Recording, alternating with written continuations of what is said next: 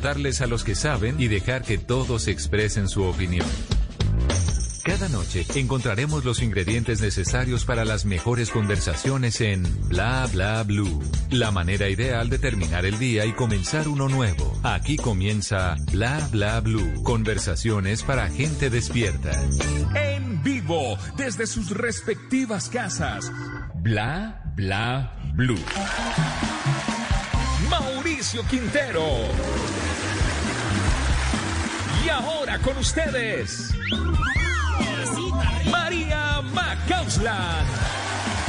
Mauro Oyentes, buenas noches. Buenas noches, María. Buenas noches para los oyentes. Bienvenidos a Bla Bla Blue. Hoy es jueves. Estamos felices de comedia. Además, ya la comedia empezó con María Macausland en Voz Populi hablando de Bla Bla Blue. No, no, estuvo divertidísimo esta tarde el programa. Allá en Voz Populi siempre me dan la bienvenida con la María McCausland y hablamos de las 10, de las 11 y de las 12. Por si acaso, Los para que los que se van conectando. Me imitan perfecto en Voz Populi y ahí nos conectamos en las tardes para hacerle la invitación al programa que va siempre de lunes a jueves de 10 de la noche a 1 de la mañana. Antes les tenemos humor y también les tenemos buenos recuerdos. Buenos recuerdos, claro, humor y buenos recuerdos. En la primera hora seguimos con nuestro novedoso formato de comedia a domicilio. Esta noche hay una mujer que viene del futuro. Ella, ella ya está en el sábado, en un sábado feliz, para que estos jueves también sean jueves felices. Vamos a ver, vamos a tener jueves felices. Qué aquí en envidia, Bla, Bla, qué envidia estar en sábado feliz, ¿no? Pero bueno, nosotros estamos en jueves Ay. feliz. Y de, esa, de ese humor pasamos a los buenos recuerdos, porque hoy llega en nuestro jueves de TVT después de las 11 nuestro invitado, el queridísimo Manolo Belón, con quien vamos a estar recordando nada más y nada menos que a una gran banda, una gran agrupación, a los Beatles. ¡Qué bueno! Manolo Belón en la segunda hora, hablando de los Beatles, ese jueves de TVT, jueves para recordar. Y como ahora te escuchamos en la radio, después de las 12, ahí como le dicen en Voz Populi, las abrimos, sí, abrimos nuestras líneas telefónicas, el 316 Calma, calma, es las líneas 692 telefónicas. Qué pena se solucionaron de otra manera. Eran las líneas telefónicas. cuidado, cuidado. El 316-692-5274, la línea de Bla Bla Blue, porque aquí hablamos todos y hablamos de todo. Así es, señores y señoras, ya estamos listos y vamos a iluminar el escenario de Bla Bla Blue para darle la bienvenida a Patricia Silva. ¡Bienvenidos! Vengo a hablarles de los disfraces. No hay que tener mucha plata para disfrazarse. Yo, señor, un disfraz sencillo es que usted coja su pantalón, le haga un hueco atrás, le meta una flor y queda disfrazado de culiflor, yo. Sí, son los disfraces. El marido le sale a la mujer en pelota y le dice, ¿usted de qué está disfrazado? Dice, de sopa fría. ¿Sabe que sí? Pura grasa y no se le ve el fideo, papito. Pero mi amiguita hermosa se le disfrazó al marido de carro de bomberos y al marido se le quemó la manguera. Mi otra amiga se le disfrazó al marido, se le disfrazó de palmera. Y el marido era feliz agarrado de esos cocos. Vaya uno de bajita y disfrácese de palmera, ¿oyó? Y verá que lo único que consigue es que vengan los perros, le levanten la pata, pero para orinarlo a uno. Y otra amiguita mía que la llamamos el Sidi, porque es flaca, mejor dicho, plancha por delante y plancha por detrás. Ella le dio por disfrazarse y es que de oblea. Y, y en Ay, la no. primera cita del susto se le salió la arequipe. ¡Ay, no! Mire, señora. disfra- disfrácesela al marido y conquístelo. Señora, disfrácesela a su marido de cerveza. Y verá cómo la persigue y la persigue hasta que se la harta. Yo le dije a mi marido. Yo le dije a mi marido, mi amor, yo necesito que se disfrace de Adán para que se dé cuenta que usted no pecó por una serpiente, sino por una simple lombricita. Y mi marido sí me dijo, ay, pues ya cállese, haga algo y disfrácese de bikini y baileme en el tubo. ¡Wow! Para que mi marido después de 13 años me diga eso, es porque tengo que estar muy buena. Y me puse el bikini, me puse el bikini y me agarré de ese tubo. Comencé a bolear las patas para un lado, para otro lado. Le hice la caída de la hoja, el nudo de los olivos, el salto del ángel y la arrastrada de la perra. Y mi marido me miraba con pura cara de perro en piquete. Puros ojos de perro envenenado. Mire, ustedes no saben público lo que yo hice en ese tubo por mi marido. Eso sí, me sacaron a patadas del Transmilenio, pero le di gusto a mi marido. Bienvenida Patricia Silva a Bla Bla Blue. Buenas Venga, noches. ¿ustedes de dónde sacaron ese audio? Ah, ah, ah. Le decimos el milagro, pero no el Eso santo. fue, una, eso fue una rutina que yo hice para sábados felices. Ah, señora, sí, señora. La rutina de los disfraces. Sí, hola María, ¿cómo estás? Bien, pues aquí muy feliz de hablar contigo. A mí me encanta cuando los jueves de comedia las invitadas son mujeres. Yo no sé, me emociona más. Ay, tú eres costeña, María. Ay, sí, ya, ya de entrada se me notó de Barranquilla. Ah, qué linda tierra. Y Dieguito, hola Dieguito. Dieguito es el productor, yo soy Mauricio, pero si quiere, Diego abra el micrófono y también saluda a Patricia. Bienvenido. Mauricio, qué pena con usted, pero cualquiera se equivoca, dijo un pato bajándose de una gallina. Sí, bienvenida Patricia, bienvenida, bienvenida. Felices de estar eh, contigo esta noche Hola, bla, bla, hablando. bla, me encanta de Bla, Bla, Blue. trasnoché un poquito, pero vale la pena Sí. de verdad estar en un programa tan chévere como este, con personas tan lindas como ustedes. Ay, tan Pero bella. ¿cómo así? ¿Cómo así que trasnocho? Pero iba a son las 10, de- preguntar. 10 y 20, ¿cuál trasnocho? ¿Por qué? Porque, pues a mí me gusta acostarme tempranito. ¿En serio? Sí, o sea, tú eres de las que se acuestan que a, a las nueve de la noche ya está acostada. Sí, porque me gusta madrugar para el de... me gusta madrugar mucho. Ah, tanto que aprender y llevamos dos minutos de entrevista. No, tranquila. No se preocupen, estoy contenta de estar acá. Qué bueno, no, pues bienvenidísima. A mí me llama la atención de entrada y es esa capacidad para poder ponerle como el chiste y sacarle la vuelta de humor a, a todo. Ahorita con lo del pato y la gallina. Eh, Patricia, ¿cómo hace uno para estar siempre como con ese ingenio ahí prendido, como con la antena ahí? Pues yo no sé, yo pienso que uno nace con eso Hmm, y, y otra parte la aprende. Toda la vida trabajando Sí. en esto del humor, haciendo presentaciones, manejando públicos. Entonces uno como que se vuelve muy repentista, ¿cierto? exacto, es eso, como aprovechar lo repentino. Amo los shows cuando estoy cerca de la gente, porque Hmm. Mm, yo improviso mucho con cada señor, con cada señora, con cada persona y a veces uno se sale de todo el libreto y de todo el la carreta y uno y hasta hace hasta nos divertimos más compartiendo con la gente. Es muy rico por eso tener un público Claro. cerca. Con el factor de espontaneidad, sin duda también, eso, eso es rico, ¿no? Y sentir esa adrenalina del vivo. Pero me, me- decías que es algo con lo que uno nace, en tu caso, nacida en Santander, criada en Bogotá, y eran 10 hermanos. ¿Será que eh, en esa dinámica familiar le tocaba a uno también andar como, hey, aquí estoy, entre 10 muchachos, imagínate? ¿Cómo era eso? No, somos somos eh, mujeres y hombres, pero es Ajá. una locura porque mis hermanos son muy cómicos. Ah, En mi casa, mis hermanos son demasiado chistosos. Entonces las reuniones de nosotros es todo No, el imagínate tiempo, eso. de verdad a carcajadas. Porque mis- nos sea- divertimos mucho. Con mis hermanitos eh, somos muy unidos. Se- seis hombres, cuatro mujeres Mm. Y nos que bueno teníamos un hermanastro que se murió el año pasado era, era el, on- el onceavo pero lo queríamos muchísimo Ok.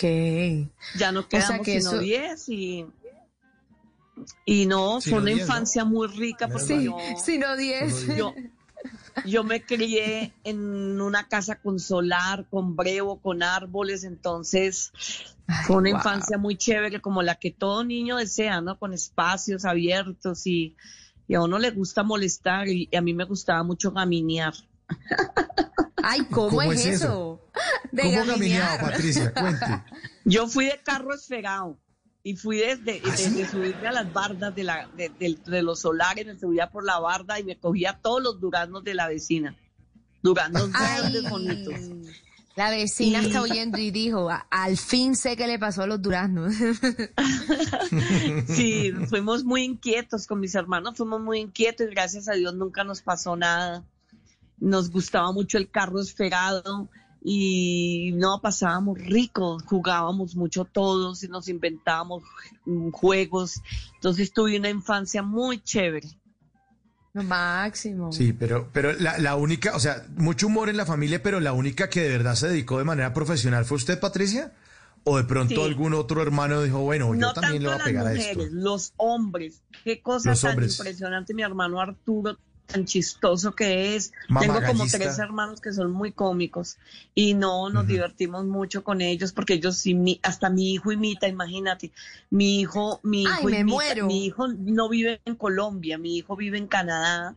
Pero mi hijo e- es un imitador, mire, reunir, me tiene hasta las 4 de la mañana en Canadá cuando voy a visitarlo carcajeada de ver a ese hombre cómo hace las imitaciones de Rambo, cómo hace imitaciones de, de personas, ese hijo mío, pero no, él se dedicó a otra cosa, él ya no vive acá. Wow. Ah, pero qué lástima, porque ese tal- esos, esos talentos, pues no son de todo el mundo, ¿no? Uno, uno trata a veces de imitar y no le salen las cosas, pero, pero la habilidad, eh, lástima que de pronto esté, eh, no sé, como solo dejándola para la sala y para hacerla Sí, reír a usted, mirando otros Patricia. horizontes. Sí. Él es famoso allá en Canadá con sus amigos, pero por porque él hace imita, él imita a todo el mundo.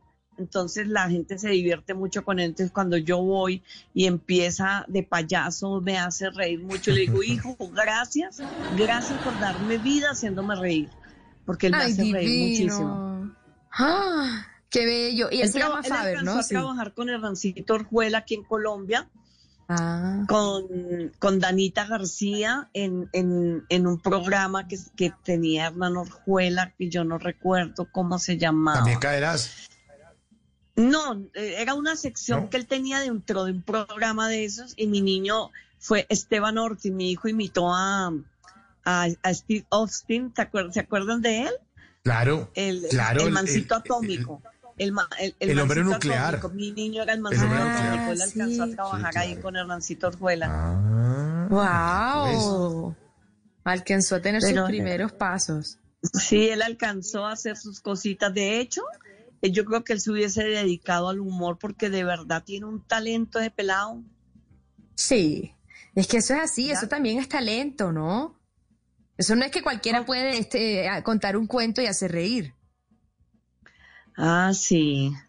Es algo que, que nace con uno. Esos son dones que, que Dios nos regala y, y hay que saberlos aprovechar. Yo amo, mira, antes de la pandemia hice dos presentaciones, las últimas dos presentaciones que hice las grabo, las grabé, perdón, pedacitos, y la verdad es que sí le dan a uno ganas de llorar.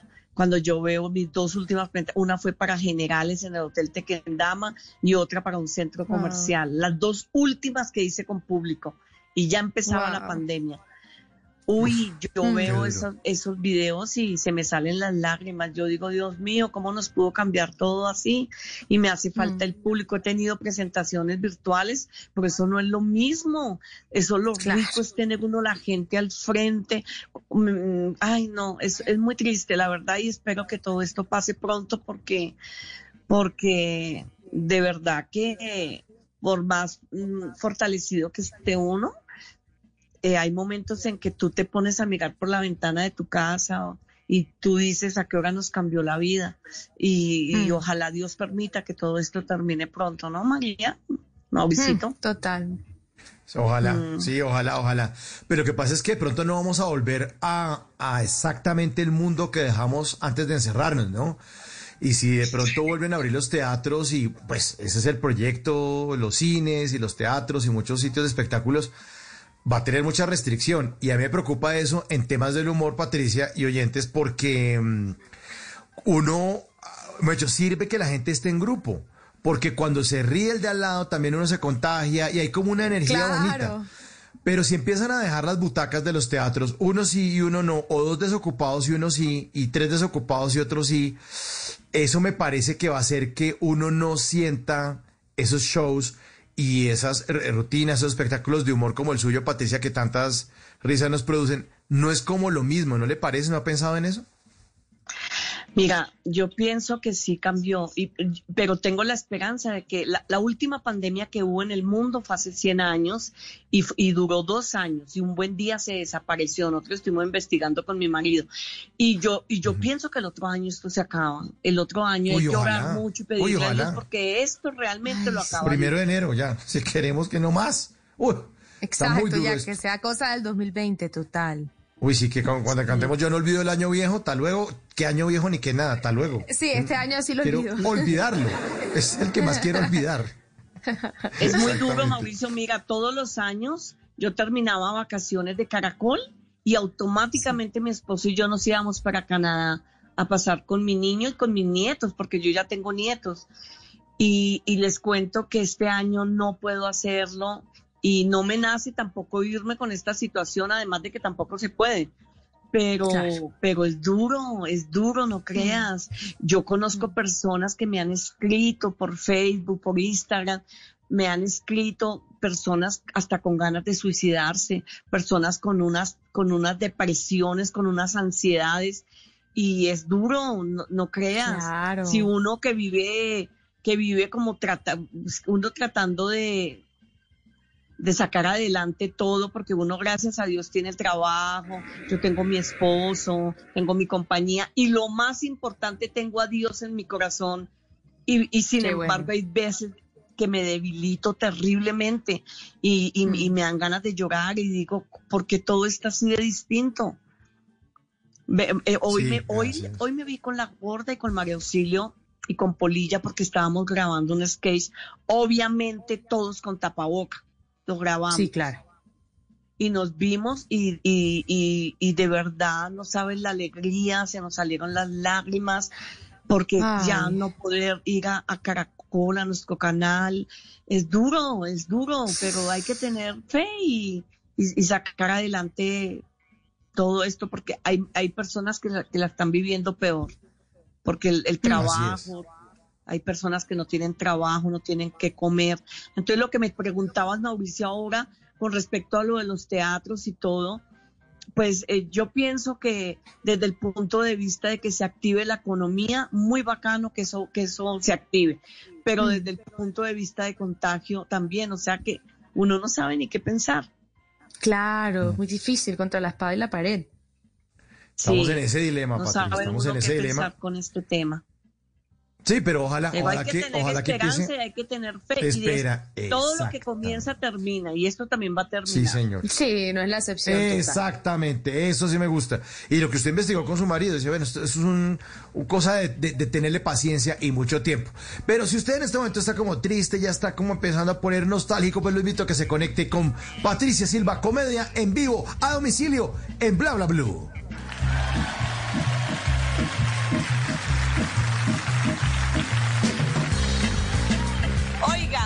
Se mete la gente con las suegras, ¿verdad? Y ser suegra no, no es fácil. Y menos cuando uno se mete con un yerno. Y menos cuando la hija de uno tiene mal gusto. Yo le decía a mi niña que es muy linda, le decía, mamita, usted que es tan bonita, así como todas estas niñas que están acá, métase con un hombre lindo, que parezca un príncipe azul, que la recoja en una carroza, arrastrada por caballos. Y se cuadró con un zorrero. Yo siempre le decía, mamita, protéjase. Mamita, proteja. Ay, mami, yo no voy a quedar embarazada. Que se proteja, que no le van a robar ese celular tan caro que le compré. El tipo llega un día a la casa y me dice, suegra, vengo a pedir la mano de su hija. ¿Y se puede saber usted con qué cuenta? Pues yo cuento más o menos con dos millones de pesos. Eso es lo que se gana mi hija. Por eso, con eso es que estoy contando. No. Otro día me dijo descaradamente, suegra, su hija está embarazada. Yo le dije, ay, ay, ¿y es que acaso ustedes no se cuidaban? Sí, pero de que usted no nos pillara. Qué pecado con mi niña tan inocente. Mínimo usted la cogió en contra de su voluntad. Dijo no contra la mesa de noche. Ay. Oiga, mi niña es muy detallista. Y un día me llegó con una lavadora inmensa. Cuando yo veo que detrás de él viene mi yerno con una caja inmensa. Y yo no lo puedo creer. Yerno, ¿me trae también un regalo? Dijo, no, la ropa sucia para que estrenemos esa lavadora. Tenemos diferentes tipos de yernos. Está el yerno tipo elección, que no la alcanza a conocer cuando ya le está haciendo la segunda vuelta.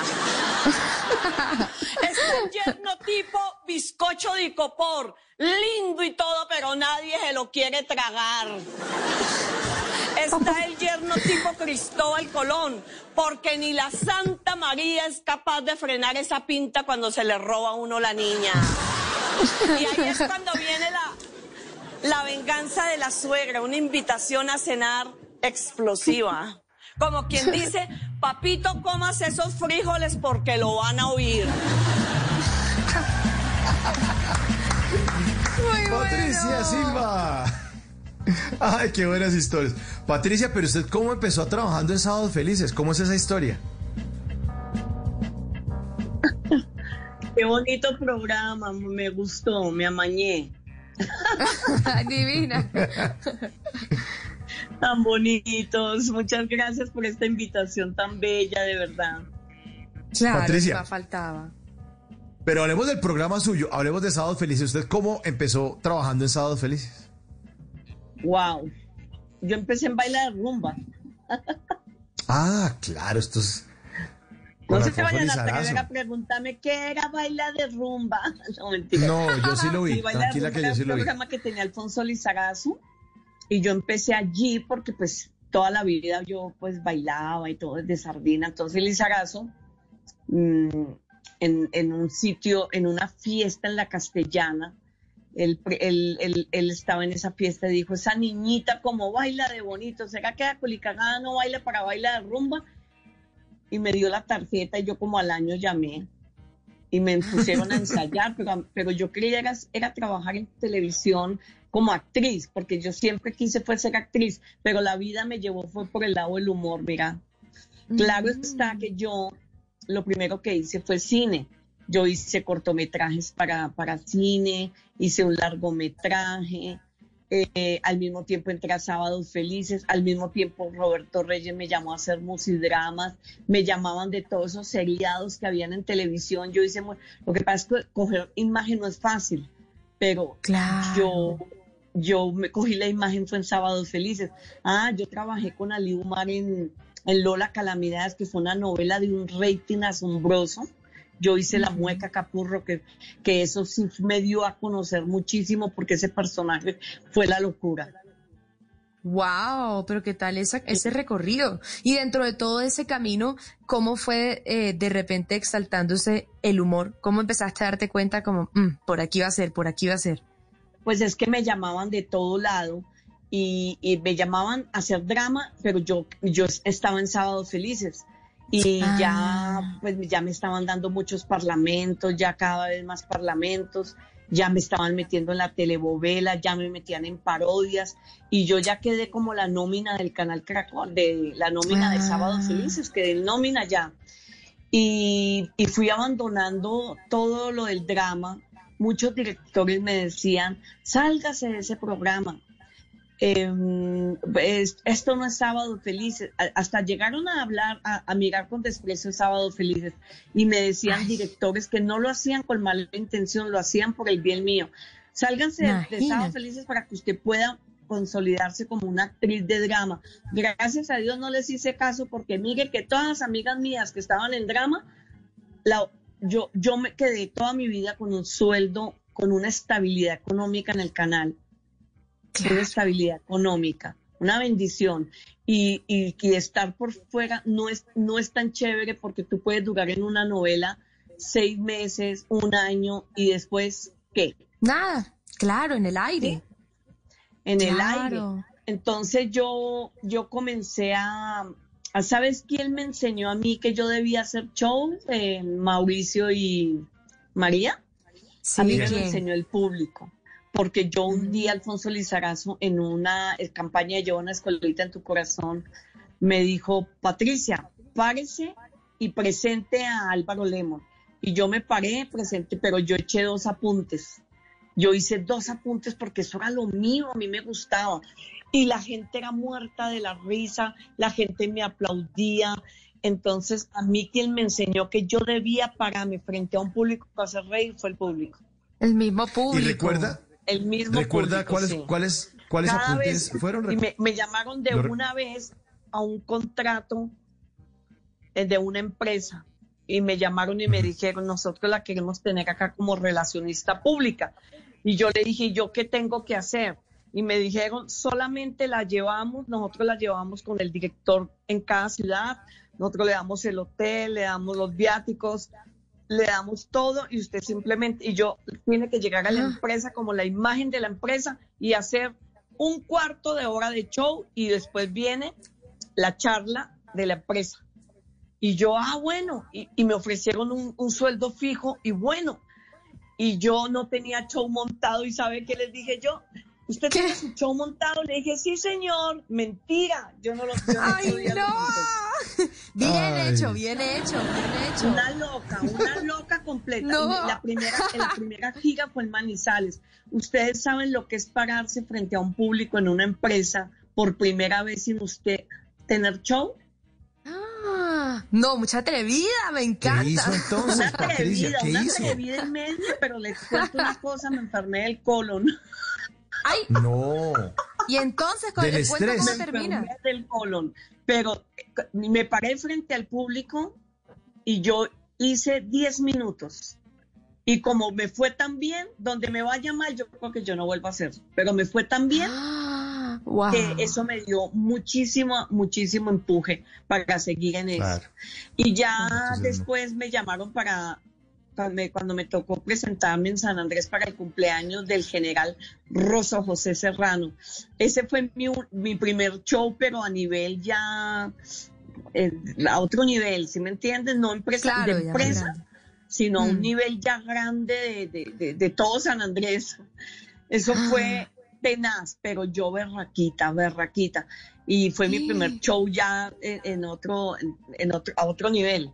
Y, y- y- y ahí empecé. Y hoy en día amo mi trabajo, extraño mucho los públicos. ¿Qué día me tocó pararme frente a una cámara fría en un teatro, Sí. hacer show virtual? Eso es tenaz. Ay, no, qué duro, qué Duro. duro, ese Eso es cambio. duro, pero también, eso es más duro que cualquier otra cosa, pero uno tiene la personalidad de pararse a hacerlo porque la cancha que uno tiene ya le permite a uno eso, pero no crea, es hacer un show ante una cámara fría, no recibe el, el aplauso de la gente, no recibe nada, entonces es tenaz. Patricia, ¿y es difícil ser mujer en un medio eh, como el de los humoristas? Claro, si yo les contara a ustedes una anécdota que yo venía de, de Estados Unidos de presentarme en el show de Don Francisco y, y- y yo tenía que llegar, yo iba a Estados Unidos, me presenté en Caracas y de Caracas me llevaron tres años seguidos a las fiestas de San Silvestre en San Cristóbal, Venezuela, que eran famosas, famosas. Y el dueño de esas fiestas me dijo un día, Patricia, le voy a contar una cosa.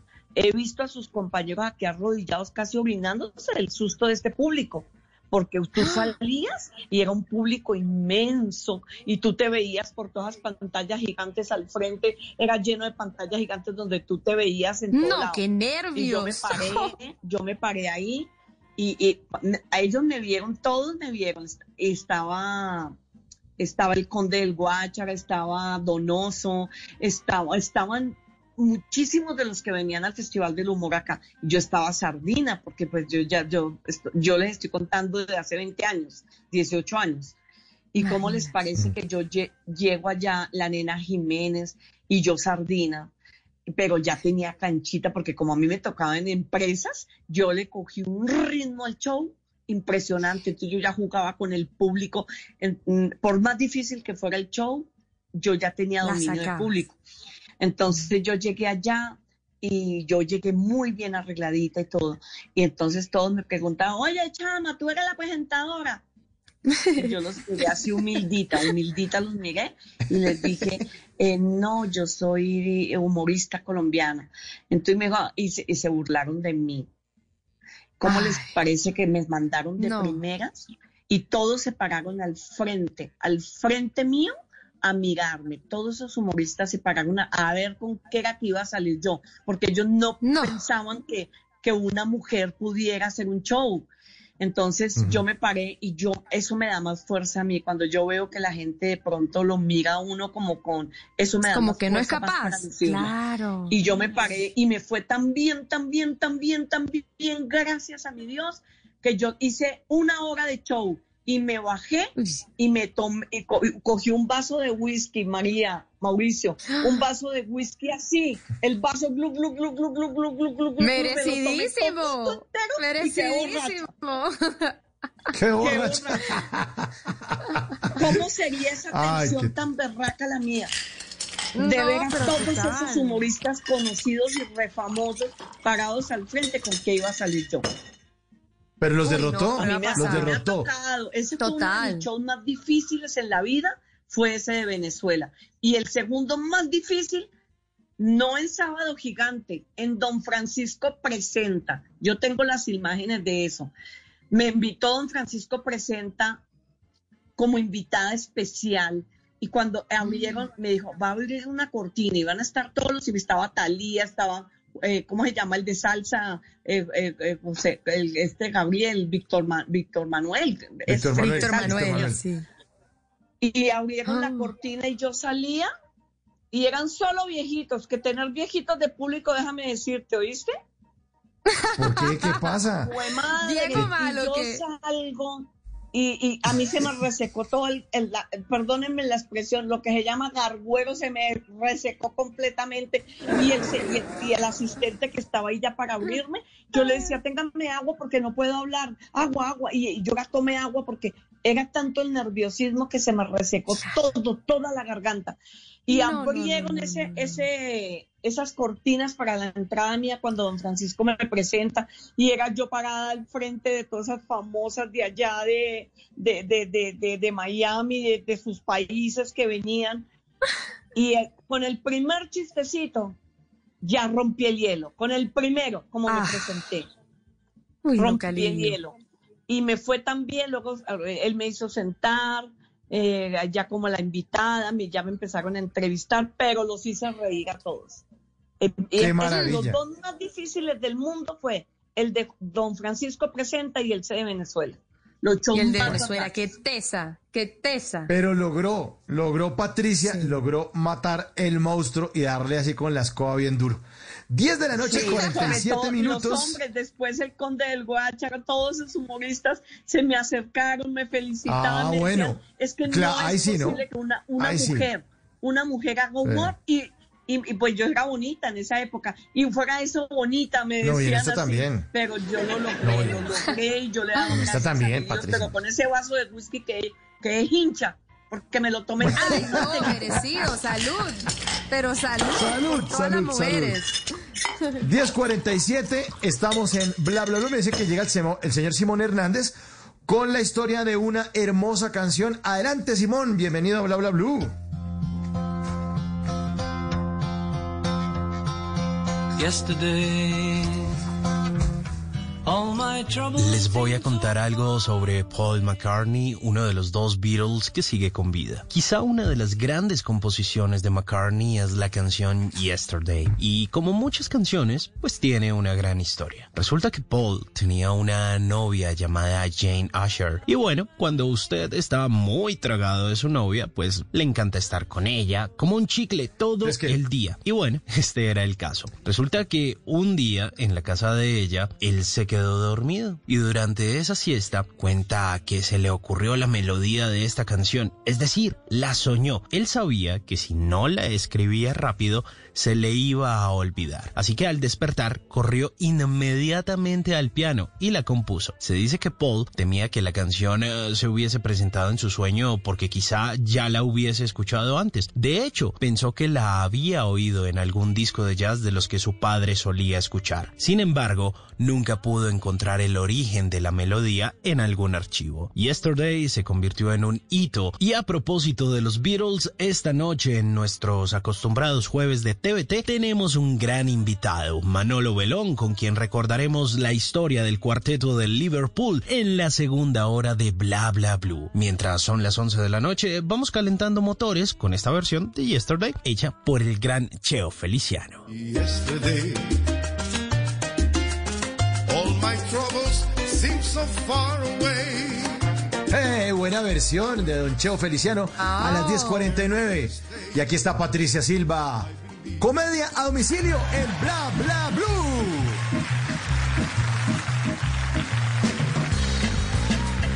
Y como dijo nuestra filósofa colombiana Amparito Grisales, a mí nada se me arruga. Una mujer alta se maquilla para salir a la calle, la mujer bajita con un polvito tiene. Oiga, a ustedes los hombres les encantan las mujeres bonitas, pero eso sí, señores, si se van a conseguir una mujer bonita, hagan curso de escoltas, porque los amigos es mirándole las faldas y los enemigos tratando de quitárselas. Mire, yo no sé por qué los hombres se entretienen tanto, pero tanto con las pelotas. En serio, es que les fascina el fútbol. A mí no me gusta el fútbol. A mi marido le encanta el fútbol. Yo le dije, papito, pues voy a jugar y voy a ver y vamos a hablar de fútbol, pero lo vamos a hacer en términos futbolísticos y vamos a comenzar con las faltas. En esta casa falta que me compre más zapatos, falta que me compre más ropa y falta que me compre más perfumes. Y él me dijo, claro que sí, mamita. Sigamos con las faltas, porque yo a usted la vi fuera de lugar con el vecino. Y estaba haciendo un tiro libre. Y usted estaba muy feliz. Y yo le dije, ¿y quién abandonó el arco? Buena. Usted abandona el arco ahí donde llega el vecino a tapar, mi amor. No se me ponga bravo, mi vida. Pero lo que pasa fue que el técnico me invitó a bailar. Comenzó con el toque-toque. Comenzamos a bailar con la banda izquierda. Un pasecito para acá, otro pasecito para allá. Y ahí donde vino tremendo golazo. Mi amor, lo que pasa es que tú también eres como un árbitro, ya en decadencia, pensionado, que ya ni siquiera le suena el pito. Ahí fue donde me sacó tarjeta roja y se acabó el partido. Es que yo no sé por qué ustedes los hombres se mueren tanto por ese balón. A mí me dan ganas de mandarme poner el balón gástrico o también me dan ganas, ¿saben de qué? Me dan muchas ganas de irme a comprar ropa interior sexy. Aquí donde me ven, yo no escatimo a la hora de comprar ropa interior. Le he metido hasta tres mil pesos a un brasier. ¿Dónde están los hinchas de Santa Fe? Los hinchas de Millonarios. Ah, pero ustedes pelean mucho. Yo soy sí hincha, pero de la cerveza. Buenas noches. Yo también. Nosotros también. Nosotros también somos hinchas de la cerveza, Patricia. Salud, salud, Patricia, salud. Tan lindos. Patricia, qué maravilla, pero tú, tú, tú así tan, tan, eh, o sea, yo creo que si hay una institución que hace parte del imaginario de este país es Sábados Felices, y dentro de Sábados Felices es como parte de nuestra familia, es cada uno de los integrantes, y así te has convertido tú, uno, uno lo ve y uno dice, no, pues de toda la vida, o sea, yo creo, ¿no te ha pasado en la calle que te ven y te abrazan, o te saludan, o ay, hola, como de confianza? Ay, es que son, son experiencias lindas las que uno tiene con la gente, de verdad. Pero si hasta en, Ca- en, Ca- en Canadá, en Londres, los chistecitos nos han llevado hasta Londres, imagínate. En. Londres, la- en los colombianos, obviamente, hay mucho colombiano allá, nos, nos ve, vamos a una presentación y eso la gente, la gente es la gente nos quiere mucho, la gente quiere mucho el programa. Y eso que ya no están nuestros viejos, ¿no? Porque ya los viejos se han ido muriendo y, y ya... so- en este momento solamente está Hugo Patiño. Mm, Sí, en este momento. es la institución que queda ahí de, de- de toda esa generación. Total. El que queda es don Hugo Patiño. Eh, Hugo Patricia, Patiño, y- y- porque es que la primera generación de Sábados Felices son eh, eh, Hugo Patiño, Mandíbula, Enrique Colavisa, el Topolino, Oscar Meléndez, todos Topolino. La segunda Sí. generación somos la gorda Fabiola, Patricia Silva, Heriberto Sandoval, Alerta, César Corredor. Imagínate, claro. La tercera, la tercera generación es María Auxilio, todos los que vinieron después, ¿sí me entiendes? Y, y- eh, y hay una cuarta generación en este momento ya, hay una, estamos con una cuarta generación. Entonces yo soy de la Increíble. segunda generación. El programa más antiguo que es hay en la- en la- impresionante en- en la la bendición televisión, que ha sí. sido Sábados Felices en la vida de cada uno Total. de nosotros. De verdad que de sí. todos los colombianos, de todos los colombianos. Hace parte de ser colombiano es haber visto, haber disfrutado Sábados Felices, haber estado en el, en el Festival del Humor, pendiente de esa cantidad de humoristas que vienen acá también a sacarnos una sonrisa. Pero, eh, eh, Patricia, usted también ha tenido momentos que de pronto no son tan alegres, ¿no? Hay co- eh, tenido momentos de, de depresión detrás de esa cara sonriente. Hablemos un poco de eso. Tantas anécdotas que tengo de como de cuál quieres que hablemos, porque es que la vida no es rosa. Todos tenemos cosas eh, eh, duras en la vida, duras, duras. Mm. Una, una, una que tuve dura fue cuando mandé a mi niño para a estudiar a- afuera de Colombia y me tocaba hacer un show y era diciembre y ya mi hijo se había ido. Y con- ustedes han escuchado ese tema, el ausente, que es el Claro. hijo ausente? Claro. Es un tema que Claro. es bailable, que es, que es Ujú. chucu chucu. Y la orquesta Sí, chucu lo chucu. estaba tomando, tocando y yo, era el último tema y yo salí a hacer el show. Y me ataqué a llorar. Yo no podía Ay, del no. llanto tan horrible por mi hijo. Yo dije, yo no voy a poder, yo no voy a poder. Y yo era atacada llorando. Ese tema me volvió nada. Y otro, y otra experiencia dura, tenía yo presenta ya también, era de noche, eran unas fiestas por allá en, en, en Arauca, Sí. creo que era, y me tocaba salir a hacer el show y yo no contesté el teléfono, pero mi esposo sí lo contestó y a mi hermano le habían pegado un tiro, un tiro de esos de una bala perdida le había entrado en el... Y Ah. así me tocó subirme a hacer el show. Entonces uno tiene experiencias No. duras también. Como de cuál quieres hablar tú, Mauricito.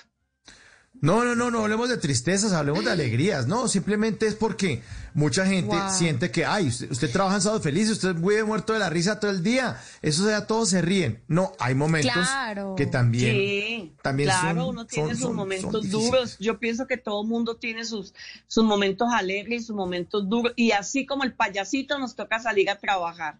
Ah, Porque, ¿qué exactamente. ¿Sí o no? ¿Y el momento más feliz, Patricia, y el momento más Claro. feliz suyo en Sábados Felices? Son ¿Cuál muchos, ha sido el- muchos. En Sábados? Felices, Pero en mi el, vida. El mejor en Sábados Felices, que usted dice, esto, esto fue lo máximo en Sábados Felices.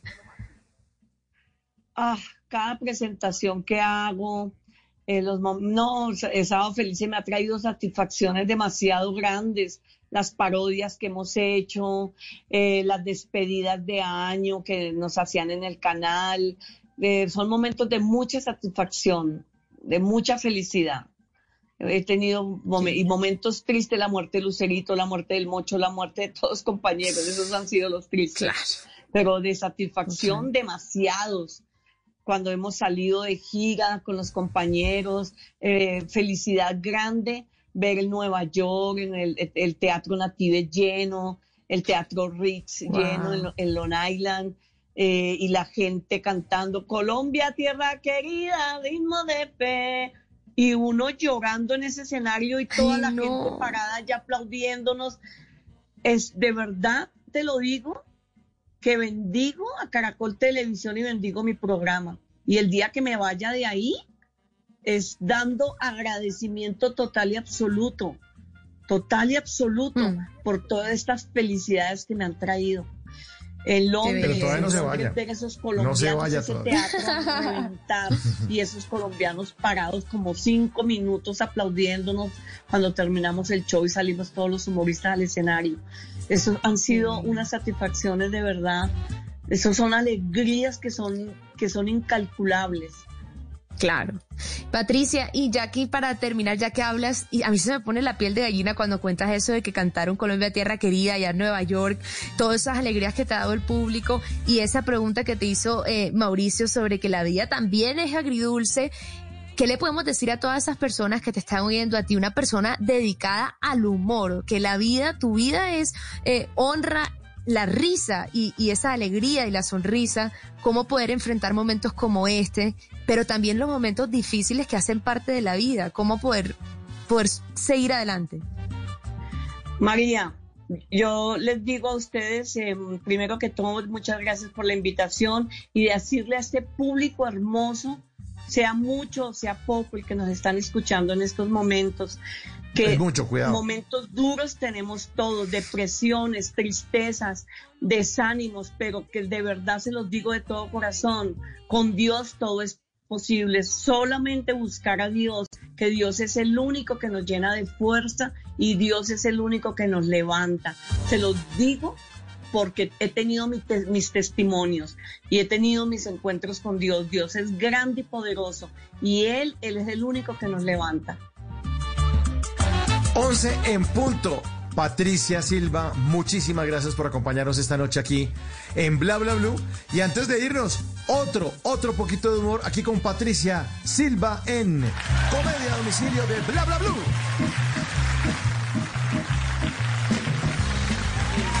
¿ustedes han visto alguna vez una cuarentona hablándoles de una cuarentena? Y ni la van a ver, porque yo hace un ratico que pasé por eso.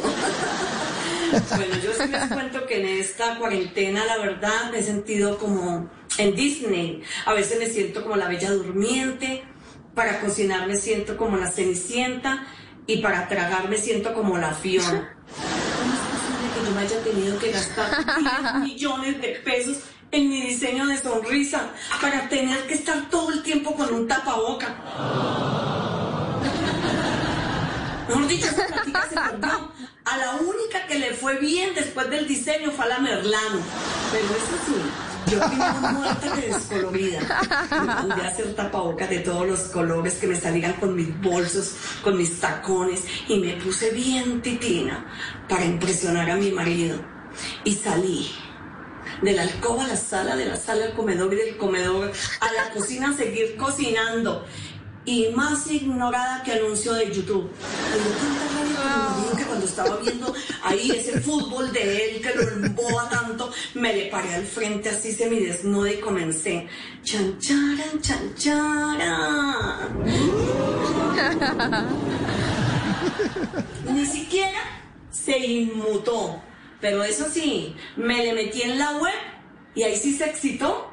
Con decirles que hasta me consignó 100 mil pesos, me consignó el descarado este. No, ustedes no se han dado cuenta que a los hombres los síntomas del COVID-19 les da idéntico que cuando la mujer les revisa el celular. Esto les coge dificultad para respirar, dolor de cabeza, dolor de garganta, escalofríos. Y cuando la mujer le pregunta, ¿se puede saber quién es esa tal Adriana? Ahí les coge una tosecita seca que no pueden con ella. Por eso tienen que hacer en esta cuarentena lo que han hecho algunos políticos y pilatos. Lavarse las manitas con agüita y con jabón. 11 de la noche, dos minutos. Era Patricia Silva en estos jueves de Comedia a Domicilio. Viene Voces y Sonidos y viene los jueves de TVT. Vamos a recordar a los Beatles con el quinto Beatle, el Beatle colombiano Manolo Belón. Ya regresamos, esto es Bla Bla Blue. En las noches la única que no se cansa es la lengua. Por eso, de lunes a jueves a las 10 de la noche empieza Bla Bla Blue con invitados de lujo. Yo soy Lorna Cepeda. Yo soy Diego Verdaguer. Les habla Consuelo Les habla el chef Jorge Raúl. Hola, soy Carolina Cuervo.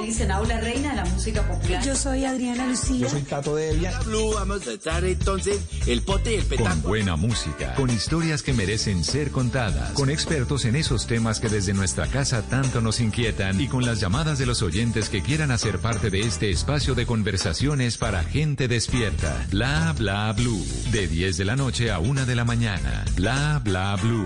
Con María Macausla, Simón Hernández y Mauricio Quintero. Bla bla blue. Porque ahora te escuchamos en la radio.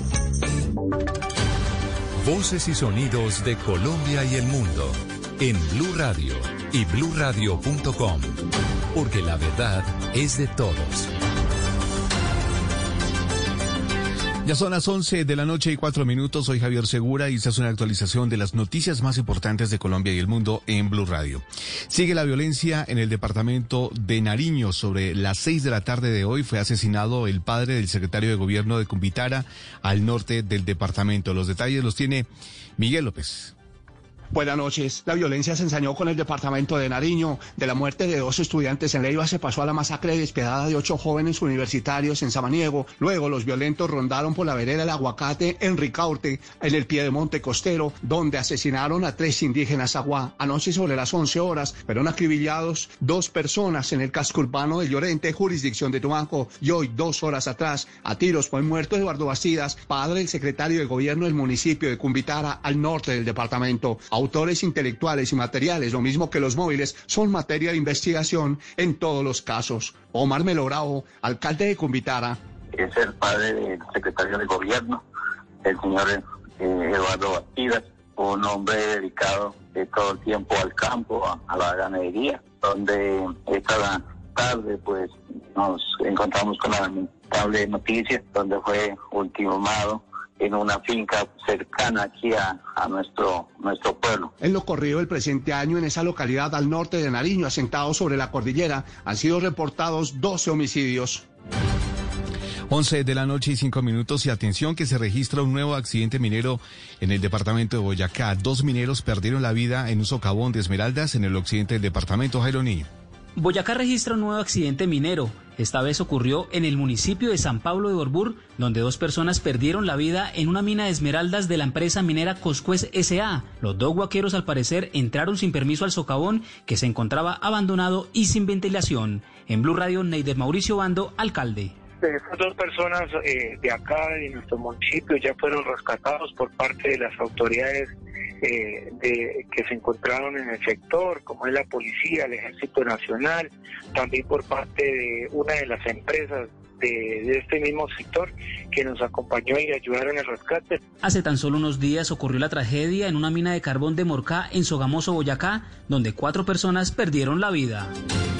11 de la noche y 6 minutos. La defensa del conductor de la camioneta en la que se volcó Martín Elías desistió de la exhumación del cuerpo del cantante vallenato. El abogado Armando Quintero Ponce aseguró que ya no era necesaria una segunda necropsia para determinar algunos aspectos de la defensa del implicado. Daniela Mora. La diligencia programada para este jueves 20 de agosto, en la que se definiría la petición de Armando Quintero Ponce para exhumar el cuerpo de Martín Elías, quedó suspendida luego de que su defensa desistiera de esta exhumación. De acuerdo con el documento enviado por el abogado Raúl Gutiérrez al juzgado tercero municipal de Cincelejo, ya no era necesaria una segunda necropsia, puesto que lo que se pretendía demostrar puede realizarse con los médicos que atendieron al fallecido artista en San Onofre y Cincelejo tras el accidente en el 2017. El abogado las víctimas, Oscar Sierra, explicó que según un informe de medicina legal, la causa que explica la muerte de Martín Elías fue exceso de velocidad.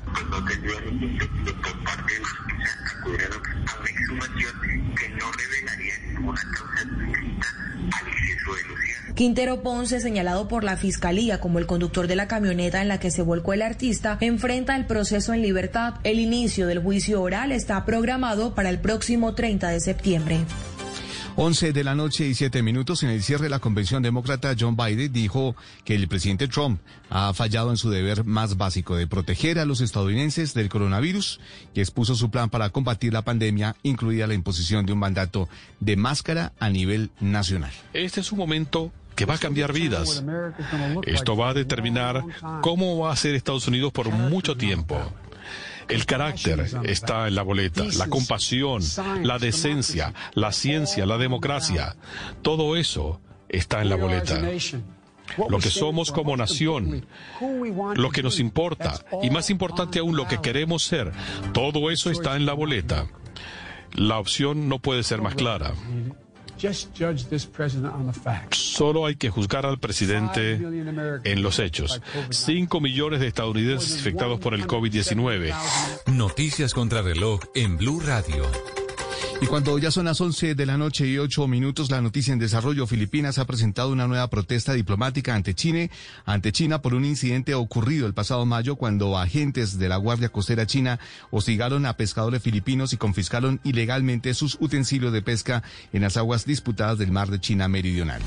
La cifra, Campetrol, que es la Cámara Colombiana de Bienes y Servicios Petroleros, informó que en el mes de julio empezó la, a materializarse una ligera tendencia al alza en la producción petrolera con un crecimiento del 22% en el número de taladros activos frente al mes de junio. Y seguimos atentos porque Venezuela superó los 37 mil casos de coronavirus y llegó a 311 muertos. La ampliación de estas y otras noticias, encuéntrelas en blurradio.com. Los invitamos a que sigan disfrutando de Bla Bla Blue, conversaciones para gente despierta. El mundo nos está dando una oportunidad para transformarnos, evolucionar la forma de trabajar, de compartir y hasta de celebrar. Con valentía enfrentaremos la realidad de una forma diferente, porque transformarse es la nueva alternativa.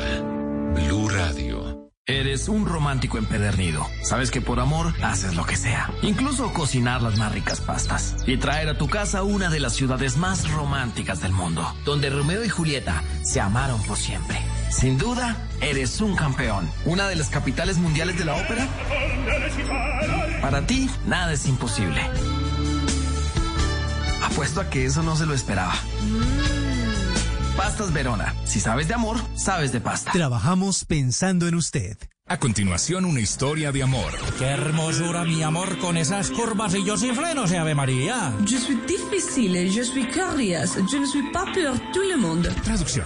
Yo soy difícil, dura, no para cualquiera. No se preocupe, mi amor, me salió bravita, hágale que así es que me gusta más mi vida. Mais celui qui m'aime me fait tomber amoureux. Traducción. Pero quien me quiera me enamora. Hágale pues, mi amor, que mi nombre es Lucho. Yo la lucho, la guapeo, la peleo y después la conquisto, mi amor. Je pense que quiconque es seguro. Traducción. No crean que cualquiera tiene ese gusto. En la cuesta o en el llano, solo los colombianos, que son los más berracos. El amor entre la carrera más importante del mundo y los colombianos cada día crece más. No te pierdas esta historia en Blue Radio con un gran narrador, Rubén Darío Arcila. En una tierra capaz de parir fenómenos. Y el mejor equipo que no pedalea en Blue Radio. Écoutez le Tour de France sur Blue Radio. Nous sommes amoureux du sport. El Tour de Francia en Blue Radio. Enamorados del deporte. Blue Radio, la nueva alternativa. Si es humor, humor. Y cuando come cono, en vez de llevar el cono a la boca, lleva la boca al cono. Que no aplica para otras cosas. Si es opinión. ¿Quién va a frenar a pues- Maduro que está comprando esas cuotas en? ¿Lo van a atacar o qué, don Alvarito? Pues señorita, hay dos maneras de verlo. Uno, que Venezuela no tiene ni para la gasolina, menos va a tener para misiles. Acaba de pasar por Bogotá el consejero de Seguridad Nacional y a los dos días el presidente Duque anuncia esto. Obviamente hay coincidencia ahí. Este ruido eh, puede tener algo que ver con la campaña electoral estadounidense. Voz Populi. Ministra, buenas tardes. ¿Cómo le va, ministra Alicia? Álvaro, te esperamos en ropa interior sin misterio. No, no, no. Discúlpeme, discúlpeme que está mal este comunicado. Te esperamos. El Ministerio del Interior te arropa. Saludos, De lunes a viernes desde las 4 de la tarde. Si es opinión y humor, está en Blue Radio, la nueva alternativa. La número uno del show Caracol llega a Bla Bla Blue. María Macausla. Yo feliz de estar con ustedes. Porque entre semana el show debe continuar, María Macauslan también estará al aire con nosotros en Bla Bla Blue. La moda también nos está convirtiendo en tendencia. Bla Bla Blue. De lunes a jueves de 10 de la noche hasta la 1 de la mañana. Bla Bla Blue. Porque ahora te escuchamos en la radio.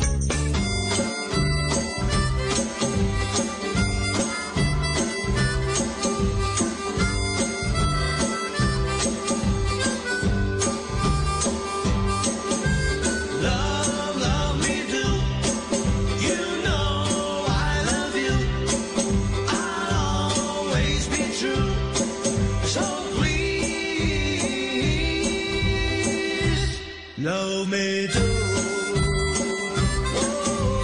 Love me do. Love, love me do. Love Me Do, 11 de la noche, 13 minutos. Bienvenidos a la segunda hora de Bla Bla Blue. Hoy es jueves de TVT, jueves para recordar. Y vamos a recordar al cuarteto de Liverpool. Y estamos con el más grande, el Beatle colombiano. Él es Manolo Belón y le damos la bienvenida a Bla Bla Blues. Señor, buenas noches. Felices de tenerlo aquí. Mauricio, buenas noches en este programa para gente despierta. Hola. María, ¿qué hay? Manolo? Hola Manolo, qué alegría tenerte en el programa con bostezo y todo. No, ¿cómo les va a ustedes? Bien, muy bien. divinamente, felices. Y ahora mejor, mejor dicho, semejante invitado para hablar de un tema que está, me fascina. Me alegra, María, me alegra mucho que te fascinen nuestros queridos amigos de Liverpool.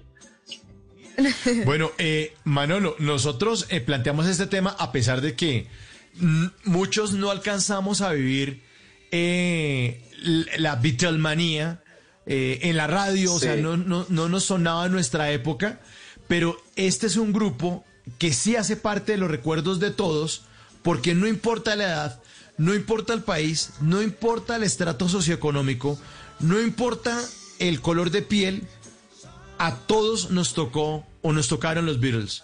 De cualquier mo- de manera, en cualquier momento de nuestra vida, nos ha tocado este grupo eh, porque no pasa de moda. Es que es increíble. Entonces, Sí, por eso lo sí. tenemos esta noche aquí eh, para hablar de- de- del, del cuarteto de Liverpool.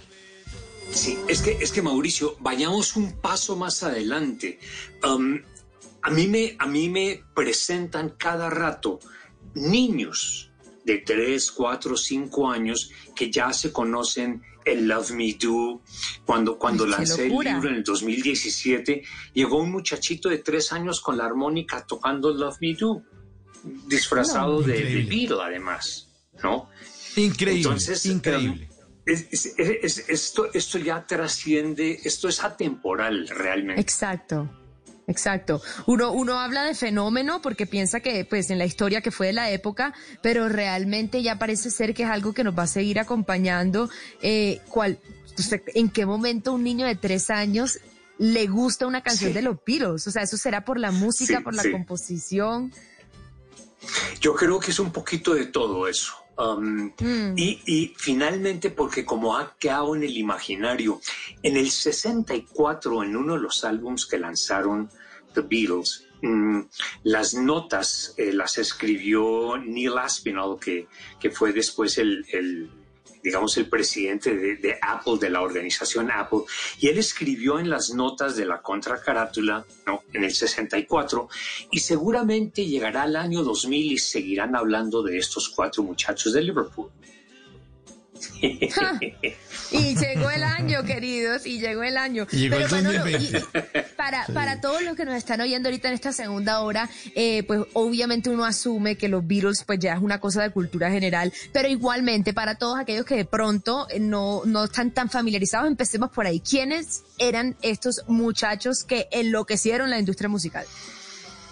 Ok, uno era John Lennon, que este año eh, cumpliría 80 años en octubre, ok.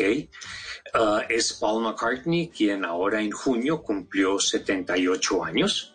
Um, Está George Harrison, que estaría cumpliendo, um, bueno, habría cumplido um, eh, 77 años. Y Ringo Starr, que ahorita en julio cumplió 80 años. Estos son sí, los ¿te cuatro, dos guitarristas. Mauro. Ah, eh, fue bellísima, ¿no? Sí, fue Sí, virtual, aquí fue hablamos de todo eso. un concierto en YouTube con invitados, con versiones de las canciones, Sí, fue sí. increíble. Hmm. Sí, sí. El, el- Ringo es un tipo muy divertido. Dice, a mí me importa un pito, yo sí celebro mi cumpleaños. No hay ningún problema. Nadie me lo tiene que celebrar. Yo me lo celebro. Es lo máximo. Total. Sí, total. sí, sí. Bueno, entonces esta era una agrupación conformada. John Lennon, Paul McCartney, George Harrison y Ringo Starr. Estos cuatro jóvenes. ¿Qué pasaba en ese momento en el mundo cuando ellos decidieron lanzarse como los Beatles? Ok, mira, el mundo estaba pasando, María, por un momento complicado porque estábamos todavía eh, como en la post-segunda guerra mundial y muchos de los países no se habían recuperado económicamente, entre ellos Inglaterra, que todavía atravesaba una situación económica un poco difícil. Musicalmente, mm, el mundo estaba en, en un momento más bien bajo en la música popular del momento, porque mm, el rock and roll como tal lo habían proscrito en los Estados Unidos. Entonces no había guitarras eléctricas y lo que sonaba eran pianos y saxofones y melodías Imagínate. dulzonas y, y una cantidad de muchachitos caribonitos y chi- chicas caribonitas, ¿cierto? Fue, fue un momento más bien Sí. bajo en, en el cual el, el cual rompieron The Beatles esa, esa barrera y pues pusieron de moda traer las guitarras eléctricas y, y huepaje, llegó el rock and roll, el, el rock otra vez a, a- a figurar, ¿no? Hmm, hmm, exacto. Claro. Y, y- y fue algo que, exacto, irrumpieron. Se enloquecían las mujeres, ¿no? El rock and roll y los Beatles enloquecieron a las mujeres. Porque ese, ese fenómeno de pronto se veía un poco con Elvis, pero, pero no en cuarteto. No en esa música. A ver. No con esas pintas. Lo que pasa es que lo que pasa es que hay que entender que las letras de las canciones eran letras um, totalmente adolescentes. Yo, yo cuando ellos salieron yo tenía 15 años, ¿ok? Y yo me podía identificar muy fácilmente con las letras de las canciones. Es que cuando ellos hacen el I Saw Her Standing There, que es una de las canciones, Diego, póngala a sonar, eso, gracias. Um, es una canción que dice tan linda. eh, y eh, me, me- ah, y entonces me levanté y atravesé el salón y el corazón me, me hizo boom cuando tomé su mano en la mía y bailamos toda la noche y me enamoré. Ay, a ver si eso no es puro amor adolescente lindo. Pero total. Claro, entonces el amor fue la temática, puede- Exacto, la temática principal de las sí. canciones. Claro, Sí, claro, claro. claro, que de pronto Pero además, las otras eh, no lo tenían, de pronto la- la- lo, lo que había en el espectro no, no se ajustaba a eso, al corazoncito. Había mucho, había mucha canción de amor, pero era como banal, como medio tonta. Pero además tenían un bajista cantante al que le decían el Elvis, ¿no? Era como la copia de Elvis, el Paul McCartney, ¿no? Que enamoraba a las mujeres, pero George Harrison su calladito, ¿no? Ringo Starr con su pinta, ¿no? Con su desparpajo, John con su, con su pinta, eh, fortaleza, líder del grupo, encantaban, encantaban. Claro. Para todos los gustos. Sí, totalmente. Ahora no volveré a bailar con otra, dice la canción, desde que te vi parada ahí. No, Y espectacular. el grito. Claro, Y el grito. Pero, pero a eso hay que ponerle, pero ¿saben? A eso hay que agregarle una cosa más. Sí, canciones muy románticas. She loves you, yeah, yeah, yeah, ¿cierto? I wanna hold your hand, yo quiero tener tu mano, ella te ama, todas esas cosas. Pero es que no te lo decían con un violinazo, ni con una, ni con un piano, sino que te, lo, te la soplaban a guitarrazo limpio. Claro, te ponían a sí bailar me mientras lo decían. Hmm. Sí, pero además es que es, que es fuerte. ¡Eso!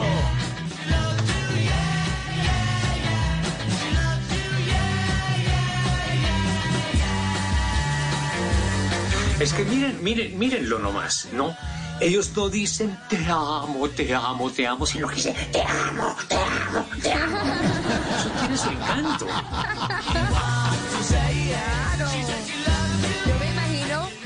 Imagino, Me imagino a las adolescentes tratando de escaparse de la casa, que cuál es el plan, que dónde es la fiesta. Pues esta es la música, la banda sonora de, de esas vivencias que todo adolescente, que todo joven, que todo universitario tiene. Y como dices tú, no era un piano y un saxofón, que aburrido, si uno lo asimila con otras cosas, sino esa adrenalina de la vida, vamos a vivirla, vamos a bailar. Y poco a poco se, se convirtió como en el acompañamiento de, de toda esta eh, juventud. Sí, totalmente, totalmente, María, eso es cierto. Y además de los temas que eran así de amor, ¿no? Como que a las, las niñas quedaban totalmente flechadas. Había algo en el sonido de ellos, ¿no? Como me imagino que, como decíamos, había muchas bandas en ese momento y hablando de amor y todo, pero ellos irrumpieron también en el sonido. Sí, sí, claro. Es un sonido bastante fuerte, ¿cierto? Pero además son unos muchachos que tienen un desparpajo que es delicioso. Ellos vienen de Liverpool, que es un puerto en Inglaterra, ¿cierto? No son tipos con títulos universitarios, ¿cierto? Sí, John y Paul alcanzaron a llegar pues a, escuelas, eh, digamos, em, técnicas post bachillerato, ¿cierto? Pero Ringo Starr ni siquiera terminó el bachillerato, por ejemplo, ¿cierto? Pero cuando ellos se enfrentaban a la prensa, era con, con todo el desparpajo, con toda la frescura, ¿no? En, cuando ellos llegaron por primera vez a Estados Unidos en febrero del 64, uno de los periodistas les preguntó en la rueda de prensa, ¿no? Claro, querían cachetear a esos ingleses chinitos ingleses que vienen aquí a mostrarnos lo que es música, ¿no? Entonces vienen y le preguntan, oiga, eh, ¿y ustedes eh, ¿cómo, cómo llegaron a Estados Unidos? Dicen, no, pues sobrevolamos ahí el Polo Norte y aterrizamos, ¿no? O sea, pero con- con- hacían respuestas de ese tipo. ¿No? Me encanta, Qué o sea, era como sin querer queriendo, esta fama sin querer queriendo, era como Sí, effortless, sí. o sea, como sin esfuerzo, qué rico ver eso, también. Eso, es.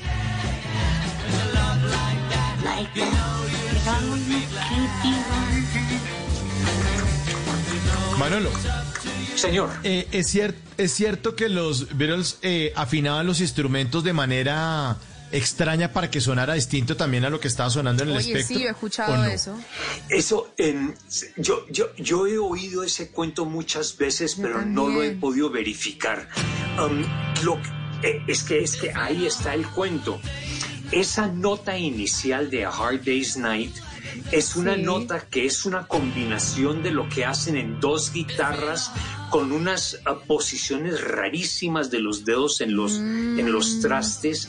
um, que realmente eh, ha sido tema de estudio durante mucho tiempo, cómo fue exactamente que lo hicieron.